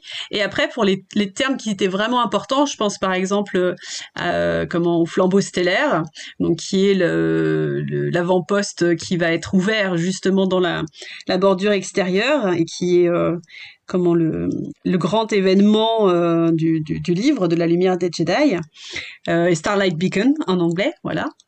Euh, et ben pour traduire ce, ce, ce, flambeau stellaire, on a demandé leur avis aussi à, à Panini pour euh, voilà pour mmh. que ça soit aussi un, un choix euh, collégial, euh, savoir si ça leur plaisait comme euh, comme terme parce qu'on savait très bien que c'était quelque chose qui allait revenir très souvent aussi euh, chez eux. Donc eux n'avaient pas encore commencé la, la traduction sur les, les, comics à l'époque, mais mais voilà on a on a vu avec ça pour on a vu avec eux pour ça et pour quelques autres termes importants. Voilà. Ah, c'est chouette. Du coup, on avait une question justement à propos de, de la collaboration avec les autres éditeurs. Bah, du coup, tu y réponds parfaitement bien. Donc, vous avez travaillé en, à l'unisson, en fait. Euh. Voilà, donc c'était un trio euh, pour les romans et euh, avec Julien. Et, et, et, on a comme ça on a pu aussi suivre euh, le, enfin sa traduction même si c'était pas pour nos la même maison d'édition c'est on a pu suivre aussi euh, euh, sa traduction à lui les termes qu'il a choisis et ça sera très utile certainement pour les prochains pour les prochains livres aussi. Il y avait des choses en commun mais il y a des choses nouvelles et puis euh, l'autre grande chose différente, c'est qu'il y a un nombre de nouveaux termes qui sont qui est énorme. Là, je j'ai le lexique sous les yeux et on a on avait 170 termes nouveaux qui ont été ah ajoutés dans notre glossaire. Tu, peux donner quelques exemples pour les, auditeurs? Alors, s'il y en a qui, qui... Ah bah par exemple, on a euh, Rule of Three qui est en fait euh, euh, la règle qui, qui permet d'organiser les Nils et qu'on a traduit non pas la règle des trois, comme on aurait pu penser comme la règle des deux de Darkbane, mais on l'a traduit par la loi des trois. Voilà, moi c'est un exemple. Ouais, mais c'est le genre de choses, tu vois, c'est c'est le terme il est avec des majuscules et tout, c'est le genre de termes qui sont qui sont appelés à revenir dans les prochains dans les prochains livres. Bien sûr. Et euh, et donc il faut absolument choisir un quelque chose qui va être établi et qui sera, qui sera à conserver. Euh, quel, autre, quel autre exemple je peux vous donner? Euh, on avait euh, des petits les petits pill droids. Donc ça c'est les, les petits droïdes euh, qui sont utilisés pour euh, pour refroidir vous savez cette espèce d'énorme réseau de, de navordinateurs qui vont être utilisés pour pour calculer les ah. émergences. Eh bien c'est des petits droïdes comme ça qui viennent qui, qui viennent rafraîchir refroidir les les, les les navordinateurs et donc là on a appelé ça les droïdes pilules rien de, très compliqué en soi, mais euh, il fallait aussi que ça, que le, le, nom soit sympa et puis que surtout que ça soit établi. Euh, Il y a une quantité aussi de, de, de noms de, de fruits qu'on a traduits. Je Ah me oui. souviens parce qu'à un moment, il, il parle de tout. J'ai, j'ai tout, j'ai une- carrément une catégorie dans la, dans le glossaire qui s'appelle fruits. Enfin, C'est fruits ça, de et toi tu t'es fait trop plaisir. En fait, c'est Sandy qui a traduit ce passage-là, et alors il s'est fait trop plaisir à trouver plein de petits noms. bah, il les a traduits là, clairement, parce qu'en fait, c'est des, c'est des noms de fruits avec des. Alors par exemple, il y a le honey fruit, je l'ai sous les yeux, là c'est le mélifruit. Euh, attends. Voilà. Ah, ça rend bien. Ouais, ça rend très bien. Non, il est très bon pour ça, Sandy. Oui, euh, voilà. Dès, dès qu'on parle de bouffe, en fait, vous avez vu, c'est presque une obsession, en fait. Ah, Mais, mais tu, tu rigoles, mais il y a beaucoup de moments où il y a, où il y a de la nourriture dans, dans le livre. Ah, il y a les ils, ils- ils mangent à un moment. Je sais plus si on euh, s'ils mangent souvent ce tous, hein. mangent, mais Ouais, pendant ils leur fête. Ouais, ouais, ouais. Ouais, puis alors, Ouais. la drogue Ouais. aussi qu'il prend là, on, on s'est bien pris la tête à trouver les traductions aussi pour ça. Euh, Oui, il y a aussi la, la, la, la fourmichrome. ça c'est Sandy aussi. Hein. Mais oui. Chromant. Mais oui, oui. C'est une, c'est une fourmi chromant, et donc c'était la fourmichrome. Et puis le, C'est incroyable. le chewfly, le ronge-mouche. Et puis ah oui, il y avait aussi le, le, le, le chien qui accompagne euh, Bells et Tifar. Oui.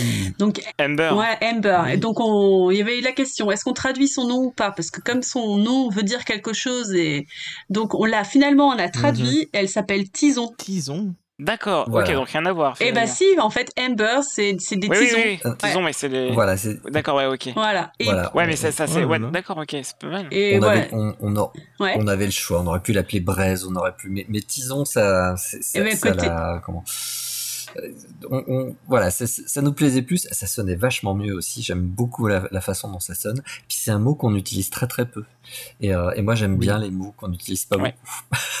Et puis en plus, elle a ce côté-là, euh, cette chaîne, c'est qu'elle est à la fois, elle est euh, bon, euh, voilà, il faut, elle est, elle est impressionnante, quoi. Enfin, je veux dire, on voudrait pas se retrouver face à elle, Ouais. euh, voilà. Et en même temps, elle est, on sent que, que c'est une bonne, euh, c'est une bonne chaîne, quoi. Qu'elle est aussi un euh, bon toutou, ouais. un bon toutou. Et euh, Tison, il y avait ce côté-là, à la fois, ben, il y a la braise qui est en dessous, euh, voilà. Et en même temps, Tison, c'est mignon, quoi. Donc il y avait, Oui, il y avait, vrai. Voilà. il y avait les deux côtés. Et puis donc c'est un tison, c'est un chathound. Donc il fallait trouver aussi comment est-ce qu'on allait Oui. traduire ça. Donc on a on a traduit ça par carbocanin.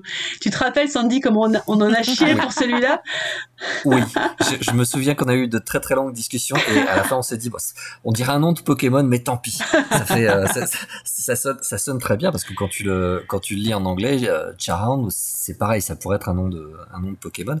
Et voilà, Carbocanin, moi je- Oui. je- j'aime beaucoup. Il faut savoir que on dit peu, on parle peu de chien dans la galaxie Star Wars. Et le oui. mot dog est Ouais. pratiquement jamais prononcé. Euh, Mm. Et très souvent, c'est le terme hound qui est utilisé à la place. Par exemple, dans Oui. euh, Solo, les voilà exactement les chiens de Ouais.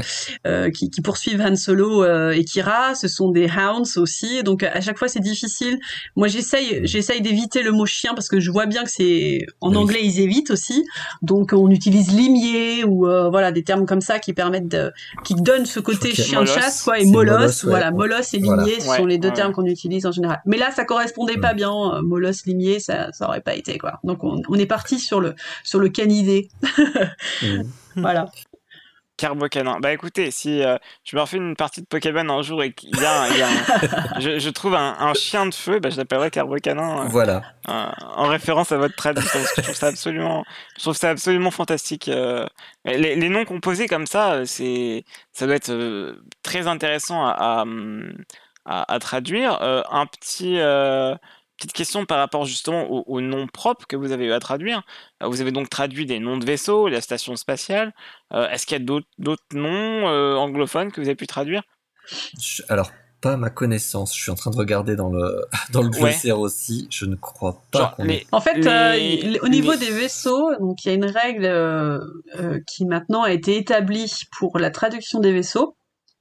On, on ne traduit Ouais. plus les noms des vaisseaux, donc les- leurs noms, leurs leurs Ah, leurs petits noms. C'est-à-dire euh, euh, Ouais. Faucon Millennium aujourd'hui, il s'appellerait plus Faucon Millennium, il s'appellerait Millennium Falcon. Alors, la seule chose, c'est si jamais Ouais. on- des vaisseaux ont déjà été traduits, on garde bien sûr le nom de leur, euh, leur, leur nom d'origine. Donc le, le Faucon Millennium continuera à s'appeler comme ça pour toujours. Quoi.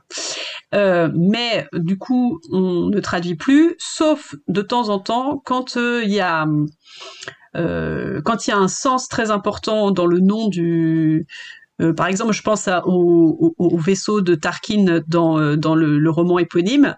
Il s'appelle le Pic de la Charogne, donc c'est un nom ah très glamour. Et, et en fait, il est relié, il à, est relié histoire. exactement à un lieu géographique de, de la planète de, de Tarkin. Et donc, on pouvait pas en fait garder le nom anglais, ça n'avait pas de sens. Bah oui. Donc, donc là, on avait euh, fait le choix de traduire et ça nous est arrivé aussi dans En pleine ténèbres. On a traduit le vaisseau euh, comment le, le, ah bah le, vaisseau spatial qui s'appelle Vaisseau parce qu'il y avait tout un jeu, un jeu de mots et des blagues autour de ça, le fait qu'il s'appelait Vaisseau quoi. Donc là aussi on a on a, on a traduit. J'ai pas encore commencé.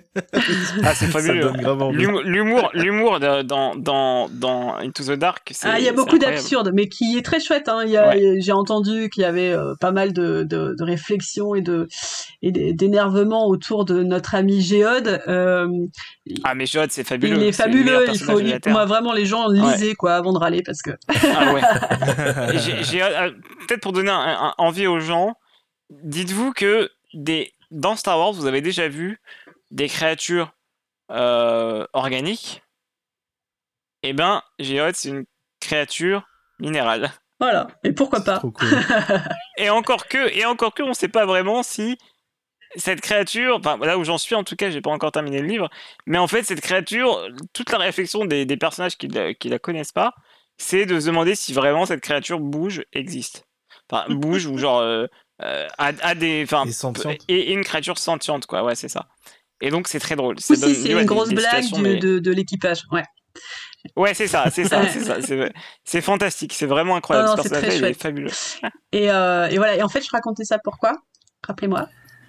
Euh, euh, tu parlais des, des, noms que tu Ah voilà, donc les vaisseaux, voilà. Les noms des vaisseaux. Les noms des vaisseaux. Donc les vaisseaux, on traduit plus leurs leur petits noms, ok?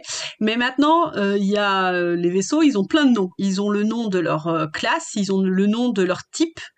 par exemple, tu vas avoir des destroyers stellaires qui vont être de classe interdictor ou des choses comme ça. Et les classes, en général, on va les traduire. et par contre, les types, de vaisseaux, comme c'est le cas ici pour les vectors ou les long beams, euh, un peu comme mm. les X-Wing en fait, on ne les traduit plus. Donc un X-Wing reste un X-Wing. Pendant très longtemps, Pocket a traduit ça une LX. Euh, parce que c'était en référence à la, le seul moment où on, cite euh, un X-Wing dans les films, on parle d'LX. Mm. Et du coup, euh, Pocket avait, avait voulu continuer là-dessus et du coup avait dit LX dans tous ses romans. Et c'est pour ça qu'on s'est retrouvé avec la, série X-Wing qui s'appelait X-Wing sur le sur la, la comment sur la couverture, mais à l'intérieur on parlait bien de LX. Et euh, par contre dans les dans les jeux vidéo ça a toujours été X-Wing, euh, donc il y avait un petit peu une opposition entre euh, comment les jeux vidéo et, euh, et, les, les, séries, et puis de l'autre côté les romans qui, qui s'accrochaient à son Elix, qui faisait un petit peu euh, du coup un peu un peu vieillot. Et ça, ça a été changé en fait. On est repassé à l'X-wing. Et donc on a décidé à partir de ce moment-là de se dire bon bah les types de vaisseaux, on les garde en anglais. Donc en fait, pour te répondre, le long beam et le vector, par exemple, ne sont pas traduits. On garde ces termes-là. D'accord. Et, et le, le Legacy Run a été traduit, il me semble, non? Le quoi? Legacy Run. Ah non, non, Legacy Run, c'est son nom, le Legacy Run. Non, non. Ah, je pensais qu'il avait été traduit, je suis navré. Les, les, les, noms des, voilà, les, les, petits noms des vaisseaux, on les laisse tels quels désormais. Bravo pour ta question euh, fausse. C'est pas plus mal. voilà, la question n'avait du coup aucun. Enfin, au moins, ça nous a permis de voilà d'avoir un petit peu de, de précision et je vous remercie beaucoup. Mais c'est un peu un peu compliqué tout ça et avant c'était un petit peu le ouais c'était un, un, peu le fouillis parce que chacun faisait dire. en fait chacun faisait un peu à sa sauce en se disant ah bah tiens là j'ai une traduction que je trouve qui est sympa donc du coup je vais traduire ou alors ah non là c'est mm. compliqué j'arrive pas à trouver bah je laisse en anglais et puis c'était un peu ça en fait qui dirigeait les mm. choses et euh, et là en fait on a on a mis en place ces règles là euh, euh, dans une charte qui permet de voilà de, de, de guider les traducteurs qui se retrouvent trouve face à ces questions-là pour qu'on essaye d'avoir euh, un, comment, un, un, usage un peu homogène. Et c'est une charte qui a été faite à l'interne chez Pocket ou plus générale? Alors c'est plus général, c'est-à-dire que quand euh, moi je suis arrivée, euh, c'est quelque chose que j'avais en tête depuis très longtemps. euh, en tant que traductrice. Je me disais, mais c'est pas possible, chacun a son glossaire dans son coin. Et, et voilà, on avait euh, la correctrice euh, qui travaille sur les bouquins, qui, qui relit en dernier les, les romans et qui traduit, qui corrige les, les fautes de d'orthographe et de orthotypo quoi. Euh, elle, elle avait son propre glossaire aussi, donc parfois euh, elle recorrigeait par derrière nous euh, des choses qu'on avait fait, bon voilà. Et, et je me disais c'est juste pas possible qu'on n'ait pas quelque chose de commun. Et maintenant qu'on a Disney qui est qui est qui est en place et qui et qui suit toutes ces publications des différents licenciés, autant que eux fassent ce truc-là. Donc je m'étais quand je suis arrivée comme directrice de collection, bah, j'en ai profité pour. Euh, j'avais des contacts à ce moment-là avec Disney que je n'avais pas avant en tant que traductrice, forcément. Et du coup, j'ai mmh. pu euh, leur dire non mais il faut qu'on me fasse quelque chose quoi. Et euh, de fil en aiguille, les choses sont faites que c'est moi qui ai fait pour eux ce glossaire et cette charte. Donc on a fait un glossaire de 2000 termes et une charte avec tous ces ce, ce genre de règles là, que ce soit pour les vaisseaux mais aussi pour pour euh, les, les noms de comment d'espèces, pour euh, enfin plein plein de choses, pour les, les grades militaires, etc. Et, euh, et en fait, une fois que j'ai fait un premier jet, je l'ai envoyé à tous les éditeurs pour qu'ils puissent donner leur avis, les traducteurs aussi pour qu'ils donnent leur avis chacun. Et aussi à Disney qui l'a transmis aux équipes qui faisaient les doublages des séries et, euh, ah, c'est génial. C'est la question que je voulais te poser justement. Et ensuite, euh, chacun, enfin voilà, ils ont donné leurs avis, ils ont donné, euh, euh, certains n'ont pas donné leur avis d'ailleurs aussi. et, et ensuite, une fois qu'on avait rassemblé le plus de choses possible, j'ai essayé de suivre les demandes de, des uns des autres comme comme c'était possible. Et puis après, on a on a dit bon bah à partir de maintenant, telle date, c'est comme ça que ça sera, ça sera fait et euh, ça s'applique à tout le monde. Et Disney a, a redispatché ça euh, euh, à tous les éditeurs. Et voilà, l'idée c'est que normalement ils suivent tous ces règles-là. Mais après c'est quand même super compliqué de s'assurer que tout le monde suive bien à la lettre ce qui est écrit. Donc forcément il y aura des pétouilles, hein, mais il y a un, en tout cas, il y a un texte de référence auquel on peut se référer. Et nous, en fait, on a créé euh, au sein de Pocket, on a créé un glossaire en ligne euh, avec où on, rajoute à chaque nouveau livre, on rajoute les nouveaux termes qui ont été inventés dans ce livre-là. Et euh, dans ce glossaire, il y a un lien vers la charte. Donc en fait, nos traducteurs, ils ont, ils ont tout ce qu'il faut pour bosser. Euh, et puis, si jamais il y a des nouveaux termes, bah, ils inventent. Et puis, si jamais il y a des termes qui n'existent pas dans ce glossaire, il y a des moyens de, de, chercher, euh, de faire des recherches sur le net avec toutes les encyclopédies qui existent. Et si jamais ils trouvent pas, ils peuvent toujours aussi me contacter et on, on discute ensemble euh, de tel ou tel terme si, euh, si je connais quelque chose, euh, enfin, si je connais une traduction ou pas. Et, euh, et, voilà, donc c'est comme ça qu'on s'organise. Et en fait, c'est un, c'est un gros, gros chantier. Euh, c'est une grosse mhm. question dans Star ah Wars. En fait, c'est super complexe. Et euh, pour chaque bouquin, on a environ entre 50 et 100 nouveaux termes. Euh, pour les livres les plus courts, il peut y avoir 50 ah nouveaux termes. Euh, là, pour euh, la lumière des Jedi, on en a 170, quoi. Parce que c'est des, c'est une nouvelle période. Donc, c'était un peu la difficulté qu'on avait avec Sandy, c'est que quand tu avais un nouveau personnage, tu te dis tiens, je vais aller voir sur Wikipédia, ils vont me dire. Et puis en fait, tout était, il y avait rien encore sur Wikipédia eh parce que ces personnages n'existaient pas. Et, c'était vraiment, ouais, période toute, toute neuve. Et finalement, est-ce que cette charte que, que tu as fait est-ce que ça serait pas un petit peu ton Starlight Beacon à toi euh ah, Ça y ah. ressemble, hein. Ça y ressemble parce que moi, c'est, moi, c'est à cette lumière-là que je me que, je me réfère maintenant. C'est la euh, lumière des C'est ma boussole. Alors pour, le coup, j'aime bien quand, les choses sont méta, mais alors là, avoir Linasso avec nous euh, avec nous en podcast, c'est quand même incroyable. Coucher, Kiki. Tu nous enverras, des photos de tes chats. voilà.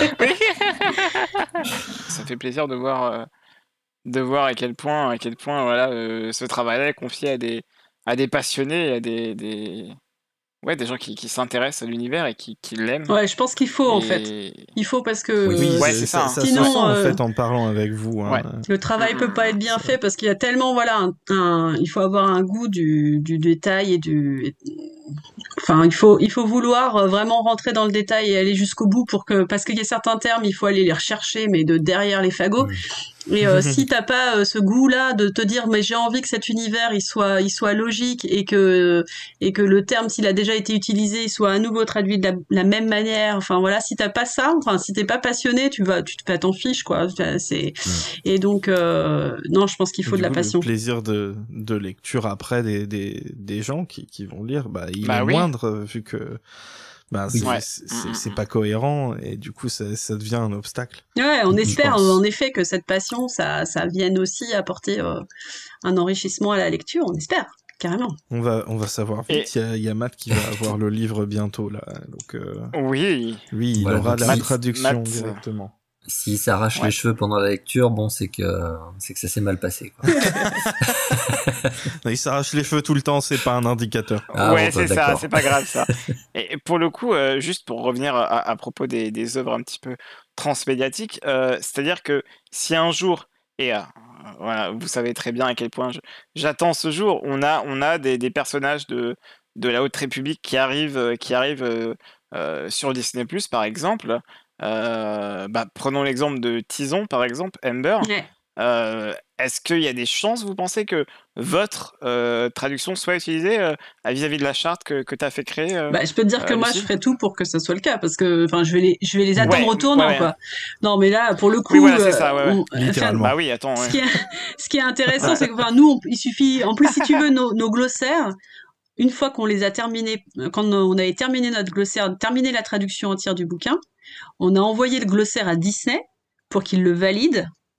Parce que d'habitude, on fait pas ça. On, ne fait pas valider chaque glossaire de chaque bouquin, parce que sinon, ça serait, ça serait l'horreur. Mais là, pour ceux-là qui sont quand même très importants et qui, euh, comment, qui, il y a certains termes qui vont ensuite être euh, des, personnages peut-être de, comment, de, des des, des, objets de dans le merchandising ou des choses comme ça. Donc hmm. vraiment il y a, il y a une autre euh, un autre niveau et donc ils, ils, avaient envie de voir quand même le glossaire avant de le relayer aux autres maisons d'édition à Panini ou à Bibliothèque Verte pour que eux-mêmes puissent l'utiliser.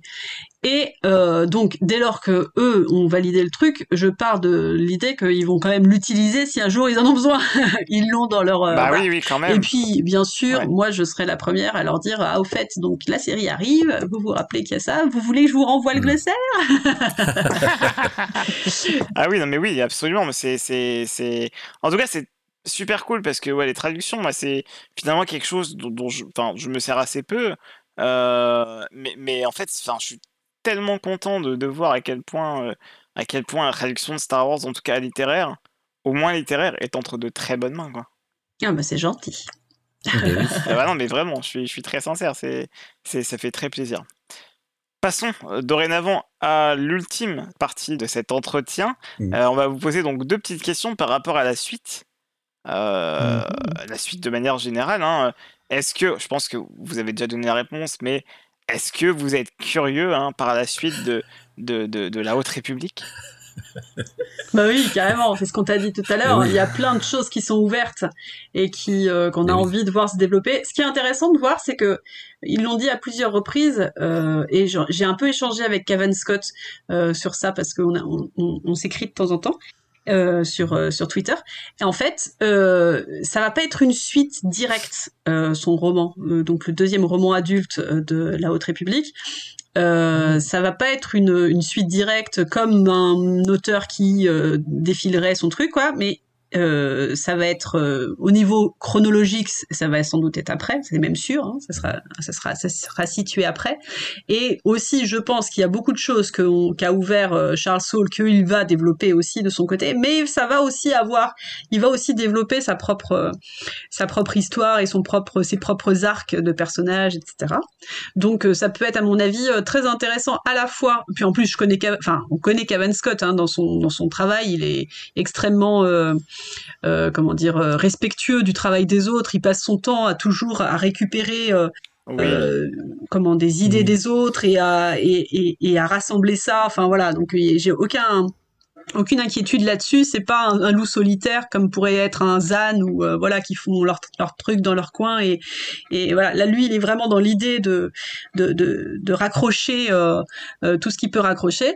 mais en même temps, il va y avoir, il va pouvoir aussi parce que c'est un petit peu le risque que peuvent avoir ce, ce genre de, de projet avec plusieurs auteurs, c'est que ben ils se retrouvent un peu pieds et mains liés. à la fois, ils veulent faire quelque chose ensemble, mais en fait, ils sont bloqués parce que les autres ont mis en place. Enfin, et ça, parfois ça peut être un peu compliqué.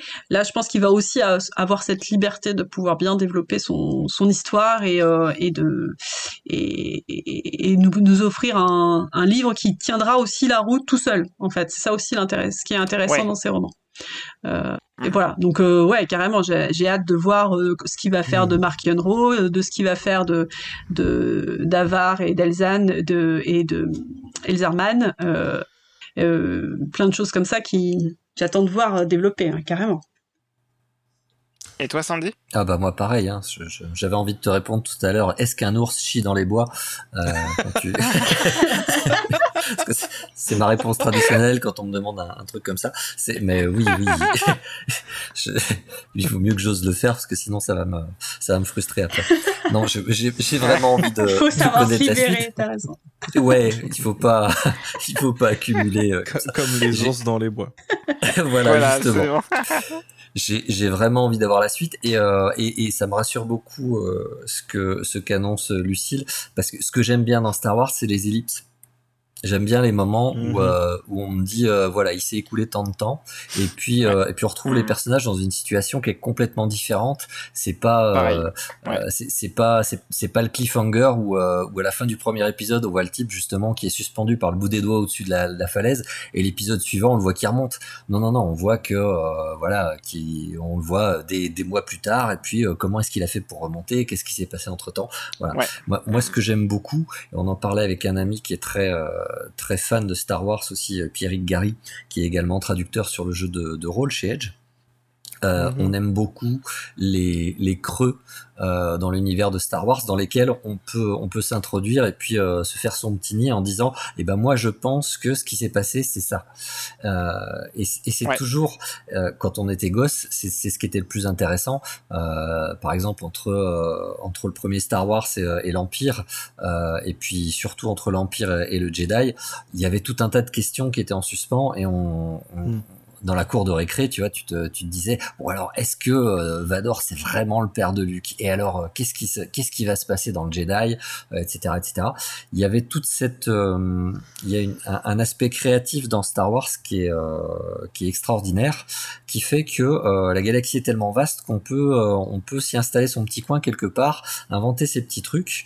Alors nous on le fait beaucoup parce qu'on est des, des, joueurs de jeux de rôle, donc c'est un peu, c'est un peu notre truc, quoi. Mais, mais je pense que tous les gens qui voient Star Wars et tous les gens qui sont fans de Star Wars, ils ont envie à un moment d'émettre des hypothèses sur ce qui s'est passé et, euh, et, et, de répondre à des questions. Et, euh, et pour moi, c'est un aspect qui est vraiment très très important dans cet univers-là. À partir du moment où on répond un petit peu trop aux questions, où justement on s'attarde trop à répondre à des questions euh, peut-être qui ont déjà été euh, auxquelles on a déjà répondu, ça m'agace un petit peu. C'est pour ça, je pense que j'aime beaucoup la Haute République parce que j'ai l'impression que des périodes ultérieures, on a déjà fait le tour et que bah, il est temps justement de se poser des questions différentes ou peut-être de se poser des questions différemment pour, euh, pour aboutir à quelque mhm. chose de, vraiment novateur. Et euh, voilà, voilà, ça c'est aussi une des raisons pour lesquelles j'aime beaucoup beaucoup cette, euh, cette période-là. Ouais, hâte de voir de la, de la fanfiction qui se développe sur la Haute République, quoi. C'est sûr, ça va être, ça va être très chouette à lire. Bien sûr, c'est clair.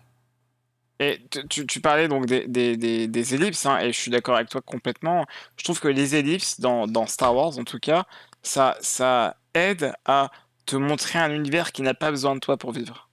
C'est carrément vrai ce que tu dis, j'aime beaucoup ça, je vais le noter parce que... tu vois, ça te montre que les personnages vivent sans toi. Les personnages vivent sans toi. Euh, c'est ce que marche très bien dans Star Wars Rebels, notamment euh, la série animée, où justement euh, tu, tu, te rends compte chaque début d'épisode que eh bien l'équipage a vécu un truc ensemble avant l'épisode et que du coup leurs liens se rassemblent, se rapprochent et du coup ouais, euh, moi j'ai super hâte de voir, je sais pas, euh, euh, des, padawans qu'on voit dans la, lumière des Jedi, mais devenir des, maîtres dans deux ou trois romans quoi. Mmh. Complètement. Bah, c'est ce qui Mhm. se passait avec Obi-Wan dans, entre l'épisode 1 et l'épisode 2. Et ça, c'est, ça, c'est un des aspects Ouais. que j'avais apprécié, justement. C'est vrai, je suis d'accord avec toi. ouais. de, de, de voir que il avait fini son, son, son caractère arc de l'épisode 1. Il avait vraiment, euh, il était devenu chevalier Jedi et après, voilà, il, il évoluait. On n'avait pas simplement le même personnage, on avait vraiment un personnage à une autre époque. Et c'est très Mhm. très juste ce que tu dis de, euh, de dire que l'univers a pas besoin de, de euh, qu'on qu'on soit en train de le, de le regarder pour évoluer. C'est euh, c'est c'est très très bien ça. Ou alors le Luc Putain. entre l'Empire contre-attaque et Retour du Jedi. Oui, absolument, voilà, absolument. Tout Ouais. à fait. Ouais. Mais du coup, est-ce que ça va être euh, ça va être quoi l'équipe qui va traduire euh, justement cette suite Enfin, ce, le, le, le prochain euh, livre euh, Alors, on- a, Sur- hein. On n'a on n'a pas prévu de sortir aussi vite euh, la suite parce que en fait on a plein d'autres euh, livres en attente et Mhm. que on va pas non plus arrêter tout euh, parce que voilà il y a d'autres livres euh, entre autres des trilogies en route euh, qui sont attendus donc on va pas non Uh-huh. plus faire attendre deux ans nos lecteurs en disant non mais il y a la Haute République là donc euh, Oui. voilà. Donc le deuxième titre adulte et le deuxième titre Wayet de la Haute République, ça sera pour l'année prochaine. Donc on va pouvoir prendre vachement plus notre temps et ça va être pas une bien. mauvaise chose. Voilà. Et du coup, on va pouvoir revenir à des traductions un peu plus euh, euh, faites dans le, dans, comment, Dans un peu moins de passion, on va dire. Voilà. Euh, et, et donc ça, du c'est un bel euphémisme. et du coup, bah, cette fois, Sandy va pouvoir le traduire du début à la fin euh, le roman, et ça c'est chouette, j'en suis contente aussi, même si c'était très sympa ce, ce petit exercice à quatre mains. Euh, Ah, c'était super. ouais, c'était une c'était très... expérience vraiment enrichissante. C'est, euh, travail. Je, je me souviens que un de mes premiers euh, de, de, de, de mes premiers superviseurs m'avait dit euh, dans ta carrière de traducteur, le moment où tu vas apprendre le plus, c'est quand tu travailles avec un autre traducteur. Et, euh, et clairement, c'est le cas à chaque fois. Quoi. Et là, ça a été euh, ça a été prouvé et avéré. Donc je- j'en étais Ouais. ravi. C'était très chouette. Et, mais bon, voilà, c'est ça reste quand même euh, appréciable quand c'est une seule personne qui traduit du début Bien à la fin. Et, et, euh, et voilà. Et du coup, euh, du coup, c'est Sandy qui aura qui aura le Ah droit ah. de, de traduire le Oh. deuxième titre. Alors, ce qui est bien, c'est que bah, il aura le texte, euh, il aura le texte définitif. Alors ça, c'est bien. Oui. Et ça, c'est pas mal. Et puis, euh, et puis, il aura le temps de le traduire, euh, voilà, et de le, et de le chiader, comme il sait si bien faire. Il y aura beaucoup de scènes de cuisine pour toi. J'espère. Ouais. Bah, de J'ai eu toute façon, peur, eu peur compte sur nous, disais, hein. là. Il y aura beaucoup de scènes de cuisine ici. compte, compte sur nous, en tout cas, Sandy, pour te refaire venir euh, à l'occasion de la sortie de la quête des Jedi. ce, ce sera avec plaisir. Ce sera avec plaisir. Ouais, super, alors. Un plaisir qui était vraiment. euh, Il était présent avec nous ce soir, le plaisir. Oui, oui, c'est clair. ouais. Plaisir, l'honneur, euh, ouais, tout un mélange de. Cool. Euh, Ouais. Est-ce que vous voulez que les gens vous retrouvent quelque part? Est-ce qu'ils peuvent vous retrouver quelque part euh, sur euh, sur les réseaux sociaux euh, ou pas? Euh, moi, sur les réseaux sociaux, je suis sur Facebook sous mon nom, euh, sous mon vrai nom authentique, Sandy Julien. Et sinon, je suis sur sur Twitter sous le nom Sendoshi. Mais bon, je j'y vais tellement peu sur Twitter que c'est c'est pas forcément là où je suis le plus actif. Moi, par contre, vous pouvez pas mal me retrouver sur Twitter. Donc, euh, vous pouvez me trouver euh, au nom de Lucille Gallio. Sinon, c'est Louve underscore trad. Euh, et puis, euh, un petit peu aussi sur Instagram, euh, pareil. Euh, là, c'est Lucille Gallio, je crois, le nom. Ou alors Louve trad, je sais plus. Enfin, c'est facile de me retrouver.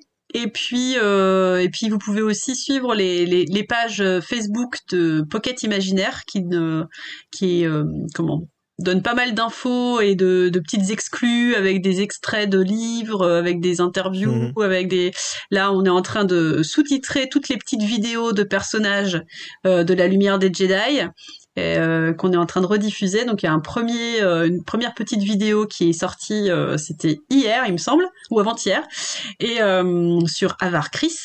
Euh, donc voilà. Donc si vous Mhm. suivez euh, Pocket Imaginaire sur Facebook et sur euh, Twitter et sur Instagram, et ben vous pouvez avoir accès à toutes ces, à toutes ces petites choses là. Et les dernières infos euh, sont aussi euh, communiquées par ce biais. Pour le coup, pour, pour suivre un petit peu le, le compte Twitter de, Pocket Imaginaire, il y a beaucoup d'infos exclusives par rapport à Star Wars euh, en littérature et je vous conseille vraiment de suivre ce compte. C'était vraiment super de, de, faire cette émission avec vous et euh, je tiens encore une fois à vous remercier euh, d'avoir accepté cette invitation. C'était vraiment vraiment passionnant. Ouais. Bah, merci de nous avoir donné ouais la chance en plus de nous replonger dans ce livre parce que bah forcément euh, les, les, traductions continuent et ne s'arrêtent pas et, euh, et voilà c'est toujours un plaisir de pouvoir revenir sur une une de nos trades et de se replonger dans tous tous ces personnages qui sont vraiment très très agréables et qui que vous pourrez lire euh, désormais en français partout, euh, mais euh, vous pouvez les commander en ligne. C'est plus sûr pour l'instant. Nous sommes tous la République et que la force soit avec vous. Au revoir. Au revoir. Bye. À très bientôt.